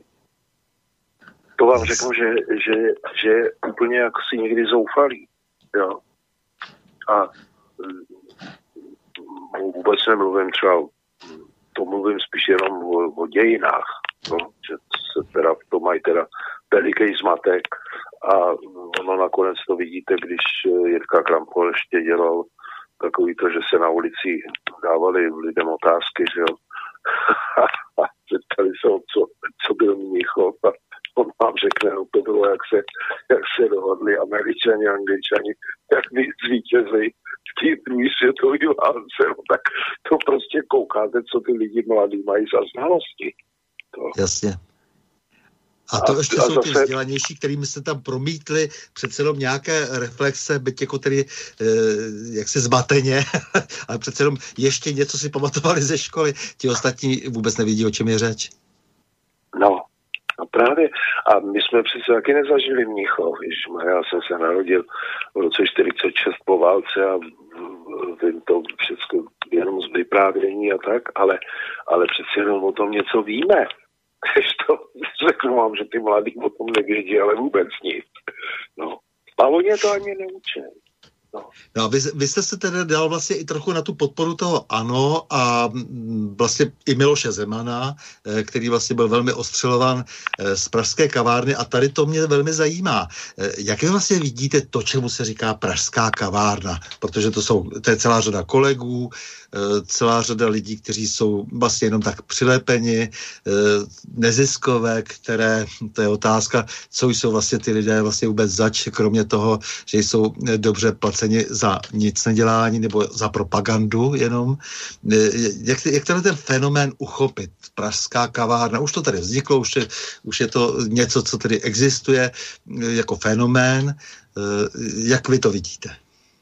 Já si myslím, že ten název Pražská kavárna je, je takovej, to je takový všeobjímající, všeobjímající název pro lidi, kteří jsou, který jsou jaksi pro, který jsou prostě, jak bych řekl, na stejným vlně, jako je Česká televize. To jsou, je tam samozřejmě řada mých kolegů, ale já taky vím, že řada mých kolegů mě po nějakém článku volá a říkají: Ivane, přesně jsi to řekl, přesně jsi to napsal, naprosto s tebou souhlasíme, ale my to nemůžeme říct, my bychom s nima nevydrželi. Jo? To je tak častá reakce, to je tak častá reakce u mnoha mých přátel, třeba zase třeba z akademického světa, nebo dejme tomu i z toho uměleckého světa, kde mám celou řadu přátel. To, to se velmi prolíná. Oni opravdu takto všichni lavírují. Nebo dokonce říkají třeba, když chtějí točit filmy, které platí Česká televize, říkají: prosím tě, já mám naprosto stejné názory, ale já tam budu hrát eh, toho příslušníka té Pražské kavárny. E, jako nesmí se nikdo dozvědět, že mám jiné názory. No, no ale takhle, já to ještě chápu u herců, jo? Protože herectví je strašně závislý povolání, bohužel. Tam opravdu závisí na tom, co se bude točit a kdo vám tu roli dá. Jo? Já jsem vlastně, jestli jsem těž, těsně po devadesátých letech jsem ještě točil Na lavici obžalovaných justice, protože to dělal Martin Holý a s ním jsme točili, s ním jsem natočil na Slovensku několik filmů a dobře jsme se znali. A ještě ta, pokud si vzpomínáte na ten seriál, tak ta poetika opravdu byla jiná. A bylo to, bylo to i velmi kritický. Taky se to moc nepromítá. A později vlastně se najednou, já bych řekl, Ujali, ujali režie a... Tak, takže teď jenom musíme znovu se spojit telefonicky, takže máme malinký výpadek, ale ten výpadek je velmi logický, takže je všechno v pořádku. Tak já bych jenom tady přečetl velmi milý, milou reakci, protože poprvé jsme měli jaksi takovou nějakou technickou... To technický pro... problém na počátku. A tady nám e, Petr píše, že miluje tu atmosféru, tu patinu našeho vysílače, Slobodného vysílače, protože manželka hosta přijde, řeší internet a podobné věci a, a, a nemyslí to prý ironicky, myslí to vážně, e, takže jsme prý autentičtí, tak to je v pořádku a jsme ličtí. tak, e, takže to nám tady píše Petr. Ale už jsme zase ve spojení, už zase je všechno v pořádku. Ano? Dobře. Čili uh, pořád zůstáváme na telefonu, jo? Jo, jo, už se slyšíme, už se slyšíme, všechno, jako to vždycky po hodině uh, se musí obnovit, takže, takže je, to, je, to, je, je to všechno, aha, jak má být. Uh, tak, uh, takže můžeme pokračovat, kde jsme vlastně byli. Takže ta Pražská kavárna, ano, možná, že už jsme ji zhodnotili. No, docela... že, prostě, že prostě je to, je to některý teda kolegové, že, který teda mluví na srazu milionu chvilek, jo? Tak já se jim teda divím hodně, ale svým způsobem to chápu. Jo, málo kdy máte před sebou sto tisíc lidí a ono je to, ono je to opojný. Je to opojný prostě říct jako tohle, jako a to. A řeknete se, má na oni všichni tleskají, jo. A ani jste neřekl o něm nic špatného, ale jenom prostě jenom stačí to. A já jednak, jednak prostě tohleto To, co jsem, to, co jsem asi pochytil taky od té maminky mojí, že tyhle ty hrdinové, když už se to může, tak tím já strašně pohrdám. Tím, hmm. rozumíte, Já neříkám, já jsem nebyl v době socialismu a komunismu, pokud teda tady nějaký komunismus byl, že bych byl nějaký hrdina. Já jsem nebyl žádný hrdina, já jsem se naopak bál, protože můj nevlastní otec teda byl seděl v tom Jáchymově, takže jsme si dávali, jsme si dávali jako hodně velký pozor, ale já jsem vám nějak ani nechodil do těch prvomajových průvodů, já jsem to neměl rád, jak je moc lidí, to je možná zakořeněný nějaký, nějaký zvyk, že jsem se, jak je někde moc lidí, tak mám strach, že jde to podrom, přece to mě asi nějak zůstalo. A, a já jsem nebyl ani v pionýru v těch padesátých letech. Prostě jsem nebyl, protože ta, ta rodina k tomuhle netíhla, že jo, tak jsem z té rodiny to takhle, nebyl jsem ani v pionýru, ani jsem nebyl žádný svazák nikdy, ani jsem nebyl v komunistické straně, ale, ale samozřejmě, že jsem se bál, bál jsem se normálně, protože jednak jak moji uh, sourozenci zdrhli, tak mě každou chvilku volali na S T B a tam chtěli vědět, jak se to stalo a, a co s nima a já, jako jak jsem potom věděl a já jsem říkal, no jsem to samozřejmě nevěděl, že jo, tak a měl jsem, měl jsem, měl jsem jako vždycky malou dušičku, když jsem tam šel. No ale někdy jsem nějak tomu zas tak úplně zaplať pán Bůh, nepodlech. Jo? Ale teďko, abych teda teď jako začal křičet, jaký jsem byl hrdina, no nebyl jsem hrdina a, a, a nebudu dělat hrdinu ani teď, že teda budu psát uh, o panu prezidentovi na Facebook takové věci, že já bych se styděl to napsat normálně o nějakým svým, uh, o nějakým svým člověku, kterýho si opravdu nevážím, tak prostě tyhle věci se nedělají. A to mě vlastně, to mě vlastně přivedlo k tomu, že, že já jsem, že jako jsem začal teda poslouchat taky, co z toho Miloše Zemana padá a já jsem říkal, no jo, ale teď, jako já s tím musím se vším souhlasit. Když on prostě mluví normálně, on mluví rozumně velice, zejména teda, když on začal, to je v době, kdy on začal mluvit proti imigrantům a, a, a, a pronikání islámu sem jaksi do Evropy, tak to se tehda popravdu vůbec teda nenosilo a byl za to osuzovaný. No, dneska už se i ty západní politici chytají trošku za hlavu, že si to nechali přes tu hlavu přerůst a teď nevědí, jak z toho. No a to jsem, to jsem právě já na něm oceňoval především tohleto, že teda on se nebojí tohle říct a že teda uh, drží nějakou, nějakou takovou tu vlasteneckou linii, protože to vlastenectví asi ve mně vždycky bylo. Strach.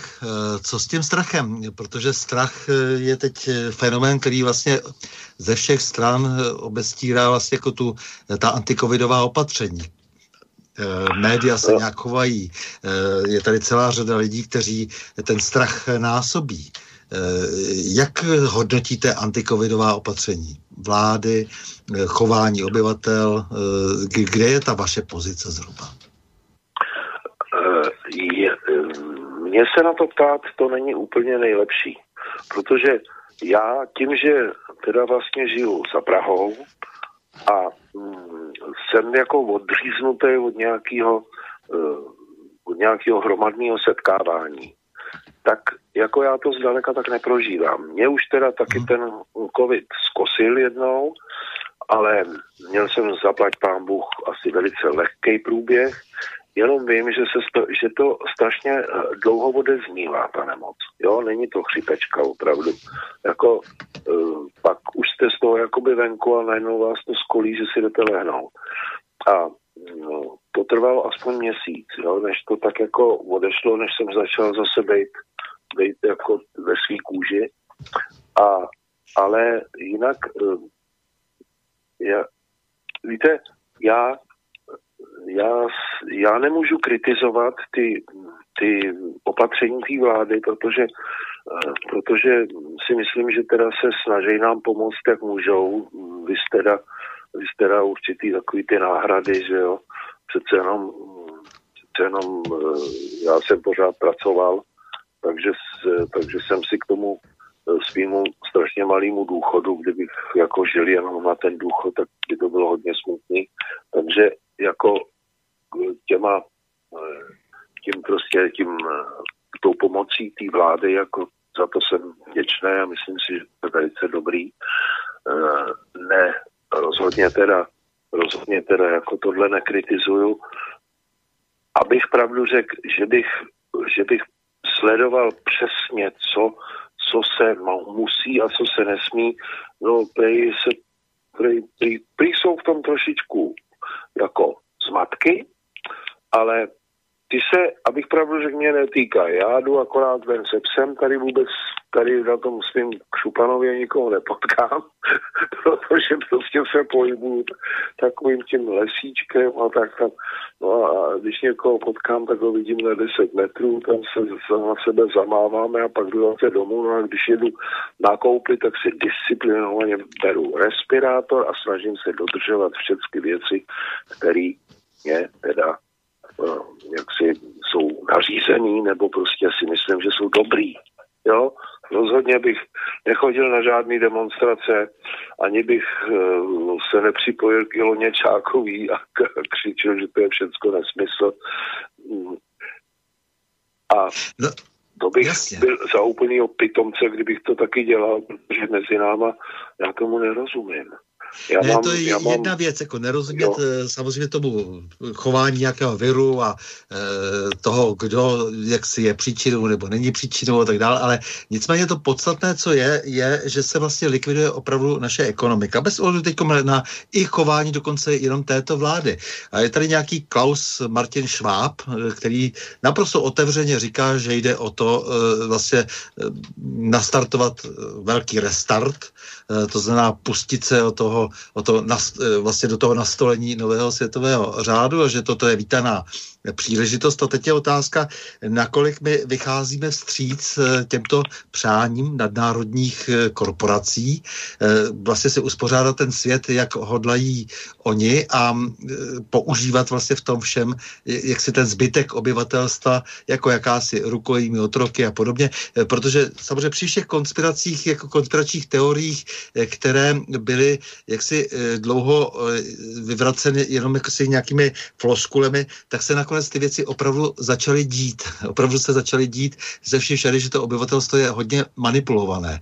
Takže jak se vyrovnat s tím velkým restartem eh, toho pana Švába, že jo, který, který vlastně skrz Světové ekonomické fórum eh, nám tady nastěňuje v podstatě v různých etapách, co všechno se stane, ať už je to jaksi míněno jako je provokativně, ale jsou to nějací lidé, kteří se schází někde v Davosu a, a tak dále a jsou si jistě, že eh, jak si teď ten svět potřebuje reformu, kterou nastartují oni bez ohledu na nějaké právo, na nějaké ústavy a na nějaké představy o národních státech a tak dále. No tohle, když mě říkáte, tak mě hodně strašíte. Ale, ale víceméně jak si věřím, že to je možný. Ale já nevím, co, co by nám ještě tady chtěli diktovat a co by nám ještě tady chtěli, chtěli jako brát, když v podstatě už si to všecko vzali. No, ono vlastně to, když jo. se třeba zadlužíme tak, že si vezmeme teď půl bilionu dlu, půjčku a, a, a tak dále, to všechno znamená, že to musí někdo splatit a vždycky to splatili ti nejchudší, to je historická danost to je, a to na, to stačí, na to stačí malé počty, na to, na to není opravdu potřeba ta velká no. matematika, na to stačí i těch devět děleno třema třeba. No, z toho, z toho mám samozřejmě strach, z toho mám strach um, právě o tom jsem mluvil kolem těch svých vnoučat, že, že se člověk do něčeho, do něčeho snaží teda mluvit, pokud mu na to stačí rozum a, a síly, ale třeba těmhle těm ekonomickým věcem tomu já za prvé vůbec nerozumím. Ale za druhý vidím, že vidím, že tady už prostě nastalo takový to, Ježišmarja, tady pomalu nic není naše. No a to právě. Je velký malér, e, jako no. ta, ta snaha tlačit to ještě dál e, je neúprostná a, a on je problém, že když někdo má moc, tak chce ještě víc a e, ten největší problém snad vůbec je, že jsme podlehli představě, že ten, kdo deklaruje někde ze zahraničí zvenku, že bude náš kamarád, takže samozřejmě jako tím kamarádem vůbec nebude, aby jsme podlehli představě, že je tím kamarádem, že no, musíme udělat tak. všechno pro to, abychom mu vycházeli vstříc, ale on s námi nejenom, že soupeří, ale nakonec nás chce v podstatě jenom kolonizovat. A samozřejmě za hezké řeči se nic nedá, ale ve finále zjistíte, že jste vlastně v jeho područí. Ale to si myslím, já si právě myslím, že tohleto, tohle přesně, co říkáte, že už se těm lidem, ale už hodně dlouho otvírají oči, že to takhle, že to takhle si nepředstavují, že to takhle nechtěli. A e, nakonec vezměte si třeba e, zase ta snaha o to dostat, dostat zpátky z zemědělství, naší soběstačnost v zemědělství. Teď, teď to prostě, to se prostě, to se tady se zničilo prostě všechno, co jsme tady měli a všem jsme jako byli dobří, tak to se prostě, to šlo pryč, půda se zastavila nějakýma plechovejma skladama příšernýma a stavějí se pořád ještě. No to, to jsou věci, to jsou trestuhodné záležitosti, který, který vůbec jaksi neměla nikdy ta naše vláda dovolit prodat vodu, prodat, prodat továrny, teď jako ta Škodovka, jo, no to je úžasný, že jako vyrábí hezký oktávky, ale já mám takový, jako já jsem, já potom vím prd, ale s, jako někdo mě říkal, že vlastně tam jdou jenom se platí, tam se platí jenom zaměstnanci a sociální a zdravotní a jinak vlastně celý ten výdělek Škodovky jde ven, jde mimo nás. Určitě se to všechny, dělá vše, tak. Všechny řetězce. Ano, určitě se to dělá tak, že vlastně si ten zahraniční partner, to dobře říká Ilona Švihlíková, že není ano. jedno, jak si odkud je ten či onen vlastník, že je to důležité, jak se tvrdilo tedy v devadesátých letech, že je to jedno, jsme součástí nějakého globálního trhu, tak není to jedno, protože například v případě Škodovky samozřejmě ten Volkswagen prostě potom si účetně vykazuje ta auta, jako by je udělal on v tom Německu, to znamená, že platí do Berlína, do kasy. Ano. No takže, takže prostě ono to není jedno. To uh, nastartovat zpátky to vlastenectví a, a já nevím, jestli to vůbec někdy ještě půjde. Teda vlastenectví jako takové jako cit zcela určitě jo a lidi už to si myslím tohle mají plný zuby, ale, ale uh, jestli to půjde ještě někdy vrátit. A to... To je trestuhodný, to prostě, co se tady stalo, že jo. No dobře, tak ale já to dělám malý tak... střih, když jde o to vlastenectví. Dnes je patnáctého března, to znamená, my si připomínáme vlastně nejtemnější výročí našich novodobých dějin, den okupace zbytku Československa a vyhlášení protektorátu eh, Čechy a Morava. Eh, eh, Bohužel, bohužel i na Parlamentních listech byl najednou titulní rozhovor, který udělal Jaroslav Polanský s Pavlem Novotným, který tady postavil památník vlasovcům, tedy součástí S S. Já tomu nerozumím. V mainstreamu jsem se téměř nesetkal s žádnou nějakou velkou reakcí na to výročí. Prakticky jakoby už patnáctý březen pro nás nebyl vůbec v našich dějinách důležitý. Ano. To memento jakoby nebylo vůbec důležité.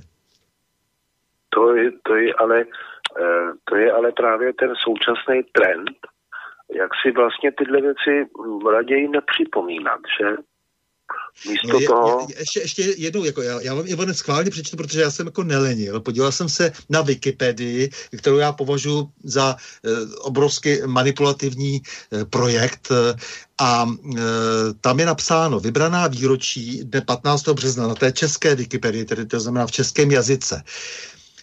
E, římský diktátor Julius Caesar čtyřicet čtyři před naším letopočtem byl ubodán k smrti. devatenáct set šest Charles Rose a Henry Royce založili automobilku Rolls-Royce. Velmi důležité. Nepochybně velmi důležitá informace. devatenáct set dvacet jedna narodil se český technik Jaroslav Němec, německý matematik Eduard Heine a rakouský fyzikální chemik Johann Josef Loschmidt.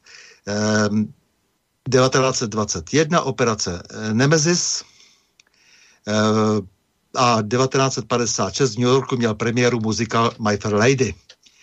dva tisíce jedenáct Arabské jaro. Tak. Zničující no. arabské jaro, které rozvrátilo zcela, zcela Blízký východ, východ severní Afriku no. a samozřejmě svět a náš svět, protože má obrovský vliv vzhledem k migrační vlně na naše prostředí. A patnáctý březen zcela chybí. V české vydání Wikipedie, to znamená, no, kde ale... se akcentují, měly by se akcentu, měla by se akcentovat česká výročí. No, já jsem, já jsem měl puštěný rozhlas a dneska je snad nějaký, já nevím, jak jsou teď takový ty dny, jako že, že je den, den masa, nebo já nevím čeho. Tak dneska, dneska patnáctý březen je den něčeho, jako já nevím, opravdu, opravdu to zlehčím, jako, jako to nám to hlásili v rádiu, že, že patnáctý březen věnovaný den psích uší, jo, ale že by patnáctý březen bylo obsazení Československa, teda více, víceméně Slovensko už nebylo, že jo, ale teda zničení a nastolení protektorátu Čechy a Morava. Ani slovo. Ani slovo. No. Chtěl bych, aby si lidé uvědomili, posluchači, zvláště tedy, že Wikipedie například, která se tak hlásila k tomu, že bude objektivní informace podávat světu o všem možném, takže je samozřejmě těžce manipulativní projekt. Je to třeba vidět i takové věci, protože dnes to vzdělání se odehrává v internetu. Zvláště poté, kdy pan ministr školství vyhlásil program, ve kterém se zcela likviduje prakticky výuka, výuka dějepisu a dokonce už dnes se sahá po přírodních zákonech. No. Jo, ale hlavně... On vygoboval v podstatě Newtonovy zákony, jako, protože to no. není důležité pro absolventa základní školy. Ale hlavně prej ministerstvo školství bude dávat třicet pět milionů na genderovou rovnost v učebnicích. Umíte si představit, co to bude dělat? Nebo kdo si na tom namastí kapsu? A co to, co to jako bude za příšernou pitomost? No. Díky podobným nesmyslům se zhroutila jedna velká civilizace, ke které se neustále vztahujeme. Ten Řím je poměrně slušně popsaný historicky. A to čtvrté, páté století by měli všichni neustále studovat, protože ta přelomová období jsou strašně zajímavá. Tam bylo těch pitomostí tolik. Já to pořád tady opakuju v tom pořadu dokola. Přestala se vyučovat, nebo respektive patriciové se nechtěli učit matematiku. No, a pak neuměli opravit ani ten akvadukt, který ti barbaři rozbili. No a najednou poklesl počet obyvatel té dnešní západní Evropy na deset procent. Během teda několika, během toho prakticky tří staletí. No, ale já nevím, jestli, jestli jsme schopni si z takových věcí poučení vzít, nebo možná možná pár lidí to jako vidí a může na to upozorňovat, ale obávám se, že je to volání, volání osamělého na poušti teda. No, no, Piráti a jejich stoupenci nosí placky, na kterých je napsáno, že nechtějí maturity z matematiky.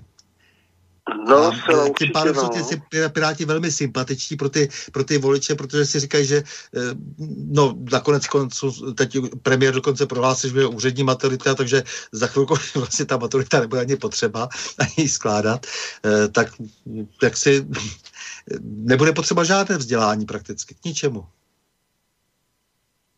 No, když si, když si si nenajdete cokoliv na Google, tak jste ztracený. Teda my si ještě něco pamatujeme, ale, ale ty mladí prostě ty jsou naprosto ztracený. Matematiku tu nepotřebují, protože mají počítačky a počítače a nedej pán Bůh, kdyby se vypnula elektřina, tak jsme naprosto v hajzlu. No ne, ale tu Wikipedii doporučují učitelé, takže jaksi zdrojem poznání je Wikipedie, která lže, kde, kde nějací dvacetiletí chlapci a děvčata z různých vysokých škol jsou vybráni jako, jako ti, kteří vlastně ty informace spravují a rozhodují o tom, co je v pořádku a co ne. Takhle to opravdu no. je, já to docela to pozadí té Wikipedie znám, tak jenom jsem na ní chtěl upozornit, protože dnes i učitelé základních a středních škol na Wikipedii upozorní jako na dobrý zdroj informací, což je neuvěřitelné. Jak tam je, tam je prostě tolik naprosto zásadních chyb.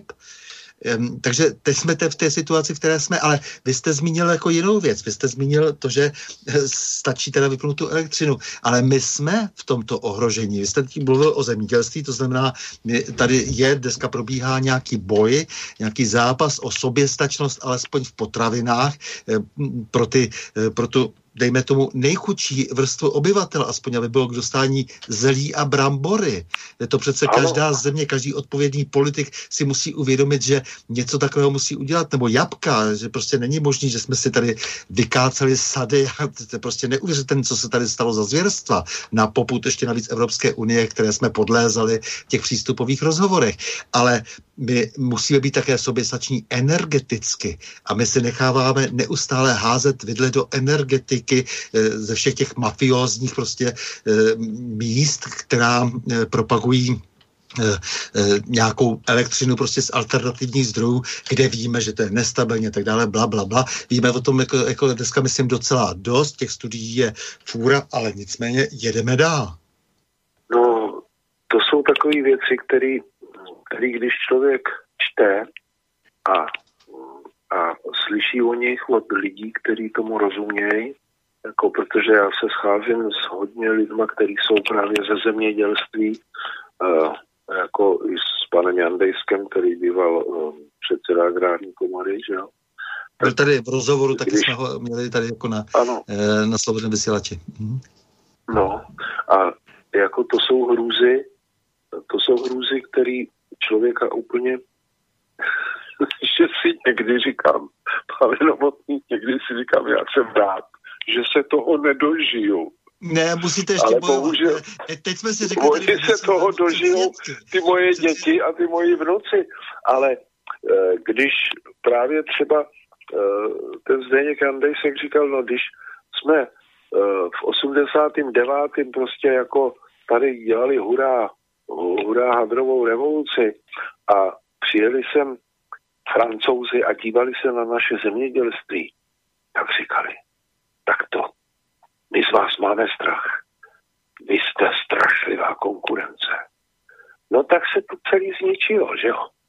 No, to říkali i Němci, všichni to říkali. No. Všichni se báli tehdy konkurence, eh, protože vlastně my jsme potřebovali jenom nějaké rozumné reformy po tom období jaksi toho příliš centrálního řízení. No a dostali jsme se na dno prakticky. Dostali jsme se do úplně opačného extrému, ale do takového, že, jak říkáte, je otázka, jestli je z toho ještě cesta ven, ale my jsme si řekli, slíbili, dokonce teď to tady zaznělo, jste to říkal, do poslední patrony.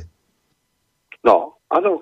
A, a zaplať pán Bůh, že teda se znova začíná jako, aby teda Byly, byly české výrobky, aby byly prostě v krámu, aby se tomu dal, aby se tam dali určitý procenta. No ale když si vezměte, kolik lidí proti tomu mluví. Ten Prouza, který prostě říká, to, to jsou nesmysly, jako to všecko dovezem a prdlajs dovezem. Nakonec jste to viděli, když, když teda začal covid, tak, tak uh, jsme neměli nic a když k nám šly nějaké roušky, tak se zastavili tamhle na hranicích a šlo to úplně jinam, že jo?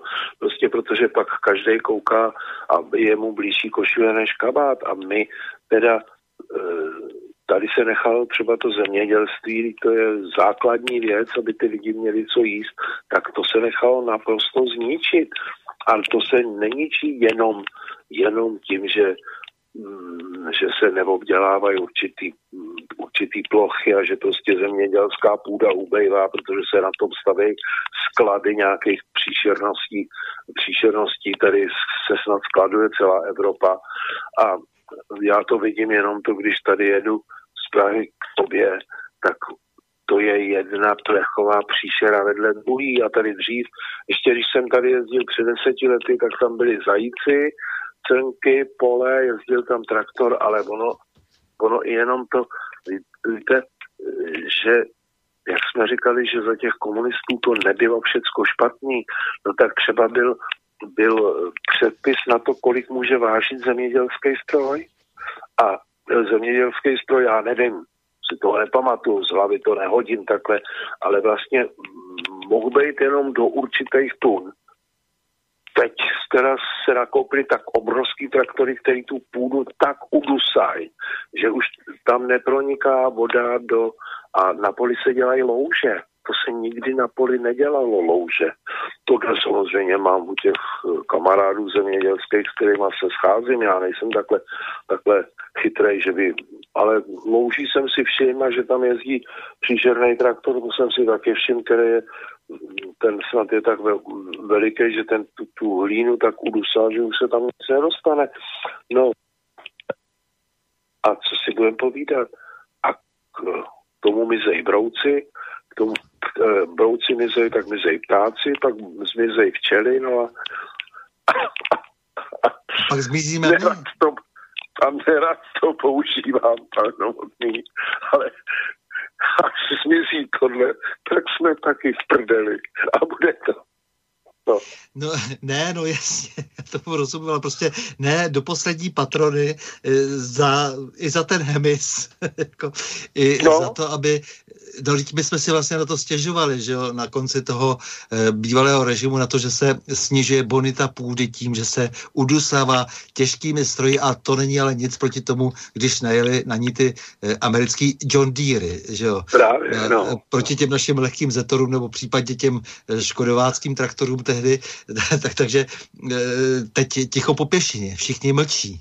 Země no. jaksi skolonizovaná, sedmdesát procent průmyslu v německých a jiných rukách, jako to znamená, že je, je, zdá se, že téměř jaksi z toho není východiska, a teď jako jsem, že jsem zrovna zmínil toho našeho velkého západního souseda, tak samozřejmě se si vyrobil Oslí most. Co si myslíte o reparacích? To znamená, tady se chci, diskutuje, nějaká smlouva se uzavřela v roce eh, sedmdesát tři, eh, potom zase se přijala v devadesátých letech zase česko-německá deklarace, eh, teď se různě diskutuje o tom, eh, že to vlastně už bylo to, to vyrovnání eh, s Německem po válce, ale ono žádné vyrovnání samozřejmě nenastalo. Ne.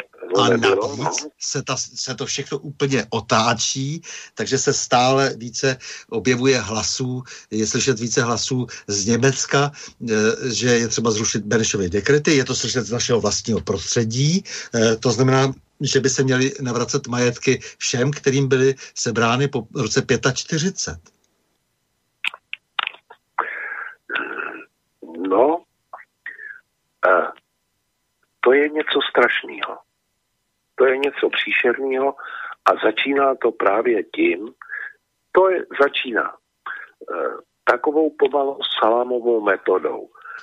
E, rodina už není rodina, e, není tatínek a maminka, ale je rodič jedna a rodič dva. E, menšiny jsou vynášeny, všelijaký L G B T e, prostě jsou vlastně bezvadný a e, s tím souvisí i to, že vlastně e,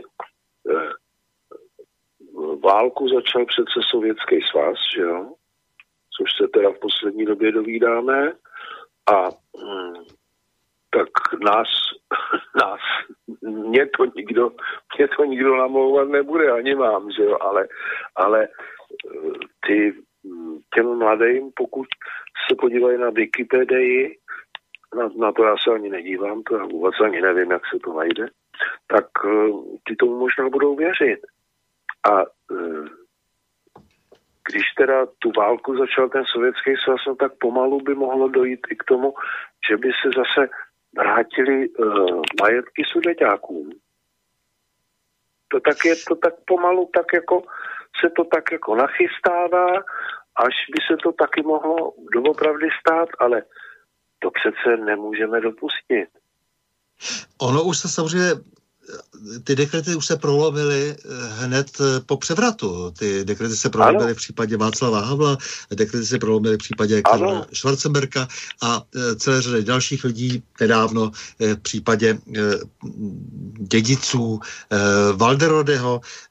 To jsou všechno kauzy, které jsou jaksi těmi precedenty pro to řešení do budoucna. Teď je tady nějakých x žalob, co já jsem ještě zaznamenal před pár měsíci, bylo to dvacet šest žalob Lichtensteinů, kteří chtějí podstatnou část tohoto území, u těch sudetských Němců to, se to týká třetiny našeho území a tak dále, a není vlastně nikdo, kdo by se razantně na té politické scéně v těchto věcech zastal vlastní země, vlastních obyvatel.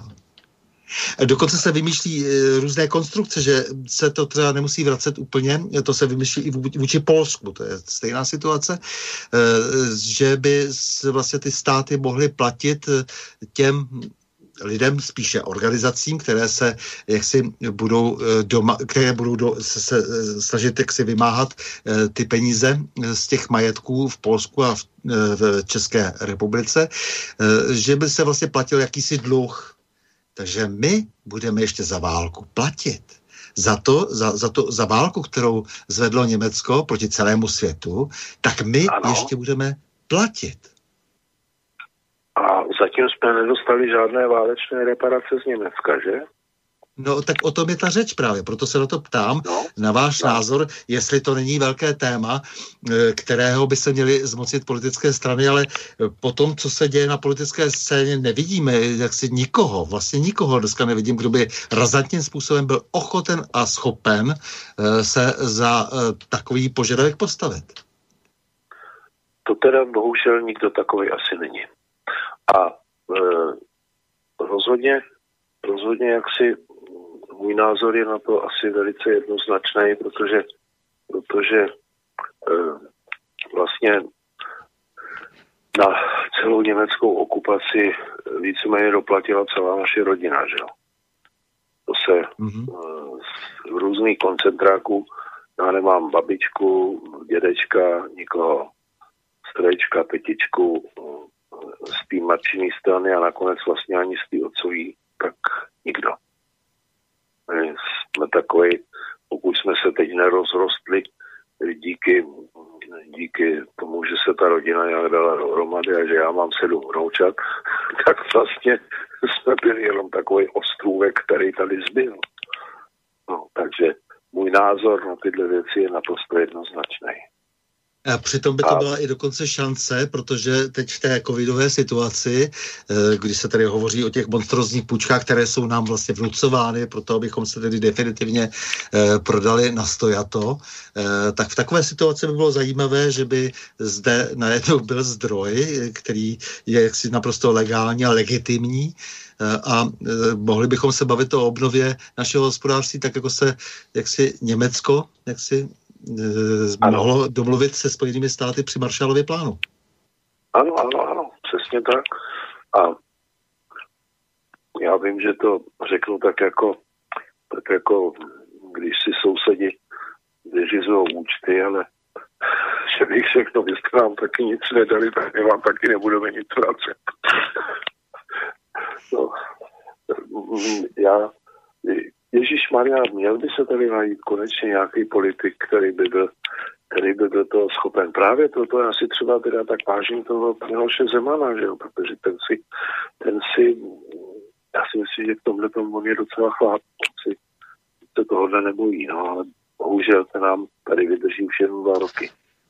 A nemá, nemá takovou tu legislativní moc. On je jenom prezident, že?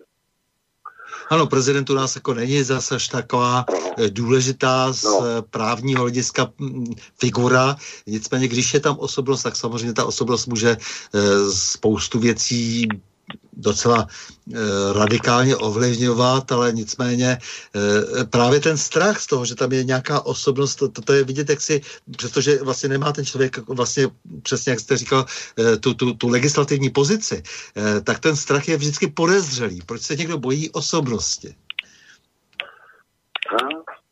A já si taky myslím, že právě proto, proto je proti němu takový velice silný tažení, že jo, který mu teda asi taky mnoho lidí podlehne, ale bohužel právě on tu moc jako z té pozice prezidenta úplně nemá, i když, jak řekl, že zasahuje velice, se snaží občas zasáhnout velmi razantně, ale bohužel, bohužel moc nemá. No.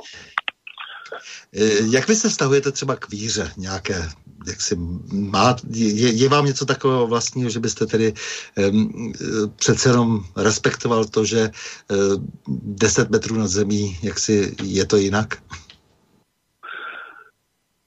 Já k tomuhle, já k tomuhle asi příliš netíhnu, ale jako rozhodně, rozhodně nejsem ten člověk, který by si myslel, že se mu ty věci nevracejí. Čili nevím, jestli je to, jestli je to někdo nad náma, ale něco asi nad náma je. A určitě ne, že bych se k tomu úplně upínal, ale víte, člověk může být určitě naprosto jako ateista, ale tak, jak to říkala moje maminka, která říkala, no v koncentráku se ale modlili všichni komunisti. Jo?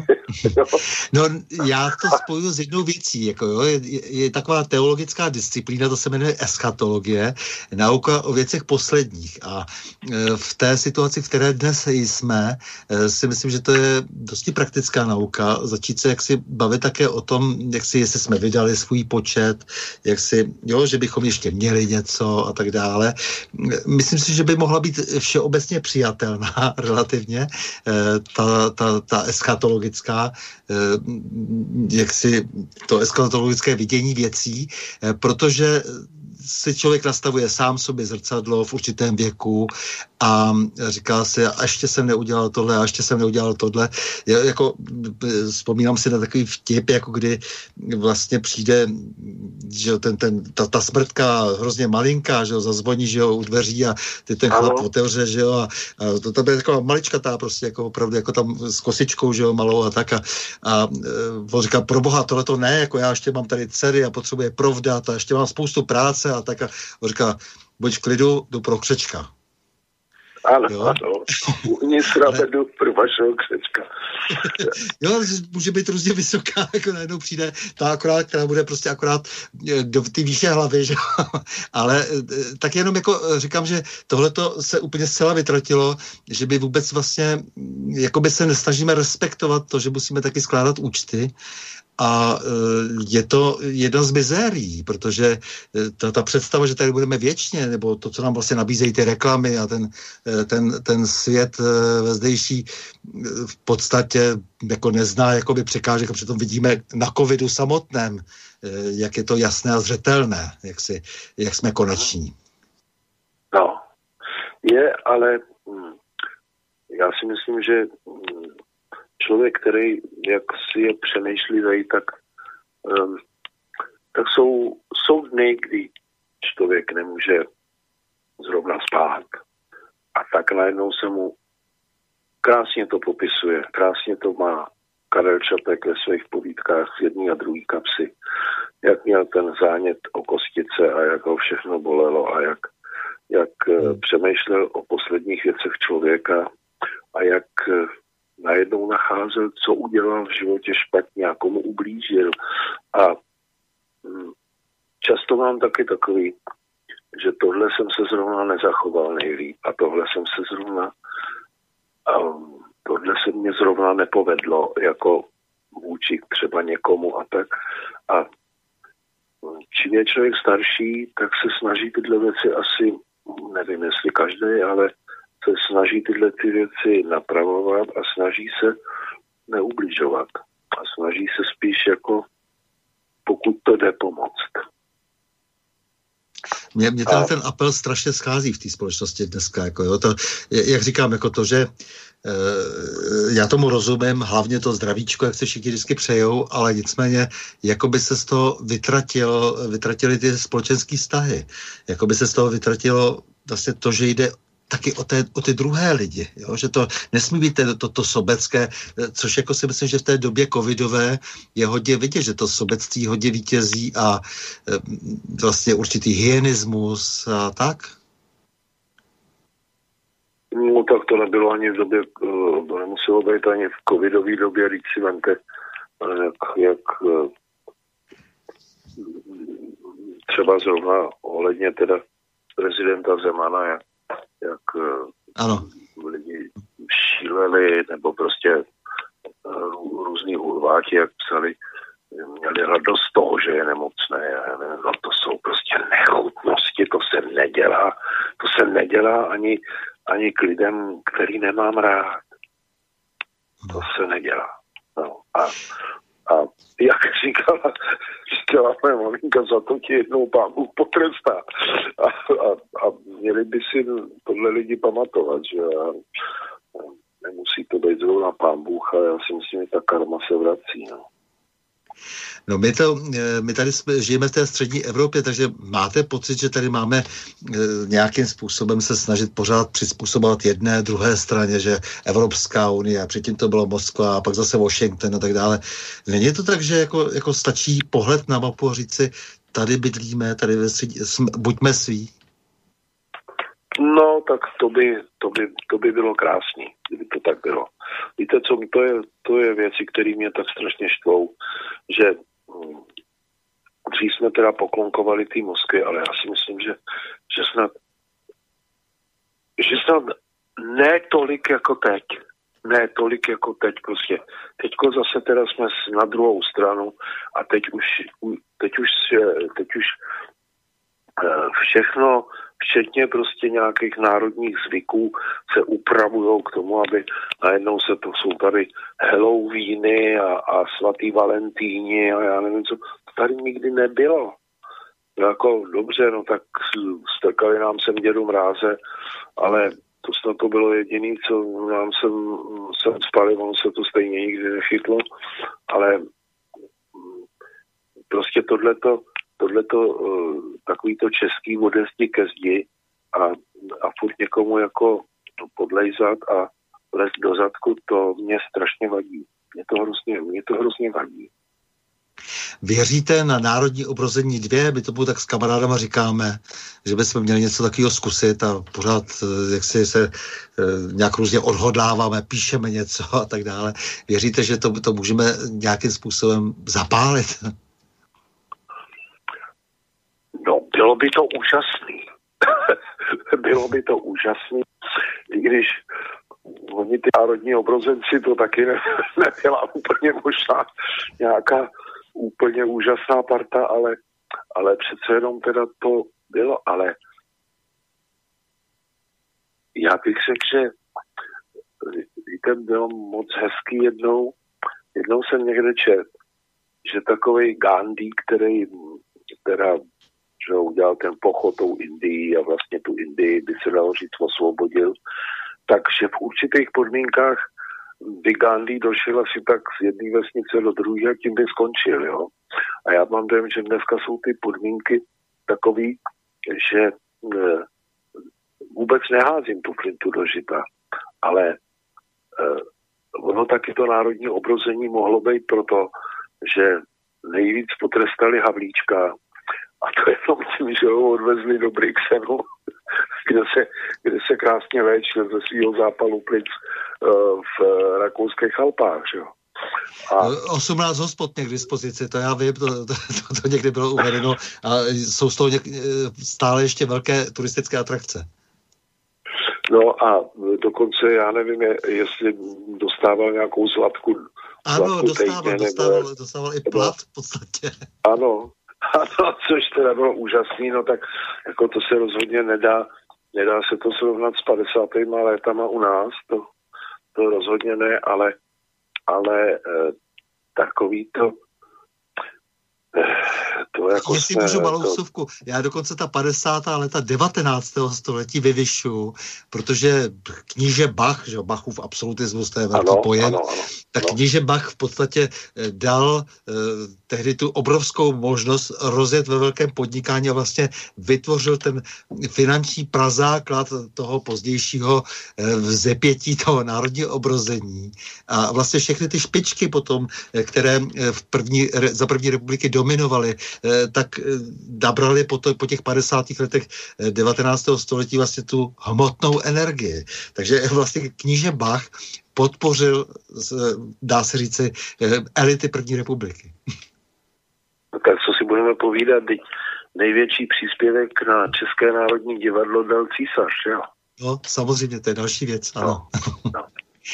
Ale nic, jako... no... E- Já vážený Ivane, moc děkuju za rozhovor a za ten takový ten skvělý překlad současných vlastně těch nejednoduchých témat do české češtiny, e, protože ne tady do té bruselské nebo pseudovědecké, která vládne na našich humanitních a uměleckých školách, ale a ne do té podvodnické a skorumpované političtiny, jak tomu říkám, ale do naší lidštiny. Mám pocit, že jste tomu uměleckému překladu zasvětil vrcholnou část svého života teď. A za to vám ještě jednou moc děkuju. Já vám děkuju vůbec za to, že jste si mě pozvali, protože eh, já se ani necítím, ani jak si být politicky na výši, ani být eh, tak intelektuálně na výši, že bych mohl tenhle národ o něco obohatit. Já jenom, já jenom si myslím, že aspoň takový ty normální věci a normální myšlení, který, který snad mám, takže bych ho strašně rád vracel lidem. To děláte a je to, a, já to mám, máte ohromnou cenu, ohromnou, opravdu. Děláte to, to skvěle. A to pokřivený myšlení já to... rovna, no. No, Já to z no. mocných přátel, protože na vás reagují velmi pozitivně a, a často to jsou lidé, kteří jsou hyperkritičtí e, vůči nejrůznějším veličinám a vždycky se jim něco nezdá, jako, ale máte velmi dobrou pozici jako právě pro tu autentičnost. Tak to vám děkuju. A děkuju hmm. teda za hezký povídání. Tak jo. Já Mějte taky, se krásně, se... nepovedlo se to přes Skype, ale to je tím, že já jsem skutečně elektronický ignorant. Proto se mě nemůžete ptát ani na Wikipedii a takové věci. Já to vůbec, já to, já to neumím. Já když něco tohle potřebuju, tak se musím zeptat svojí mladí, aby mě to otevřela, udělala, poslala a tak dále. Já jí příště no. zavolám a nějak se domluvíme. No, já, já říkám, já už to, já už to doklepu se zápisníkem a tužkou, no. Takže tak díky, se mějte díky moc za, zatím. A, a všichni, kteří nás poslouchali, zdraví. Mějte se. S vámi, milí posluchači, se také loučím a to s přáním. Mějme se rádi, buďme svobodní, zpříjmení, nevěšme hlavu. Stojíme při svých bližních i národech. Nepřátel se nelekejme a na množství nehleďme. Pořadu Na prahu změn se uslyšíme opět za týden v pondělí dvacátého druhého března v obvyklých dvacet hodin a třicet minut. Naslyšenou a do počutě.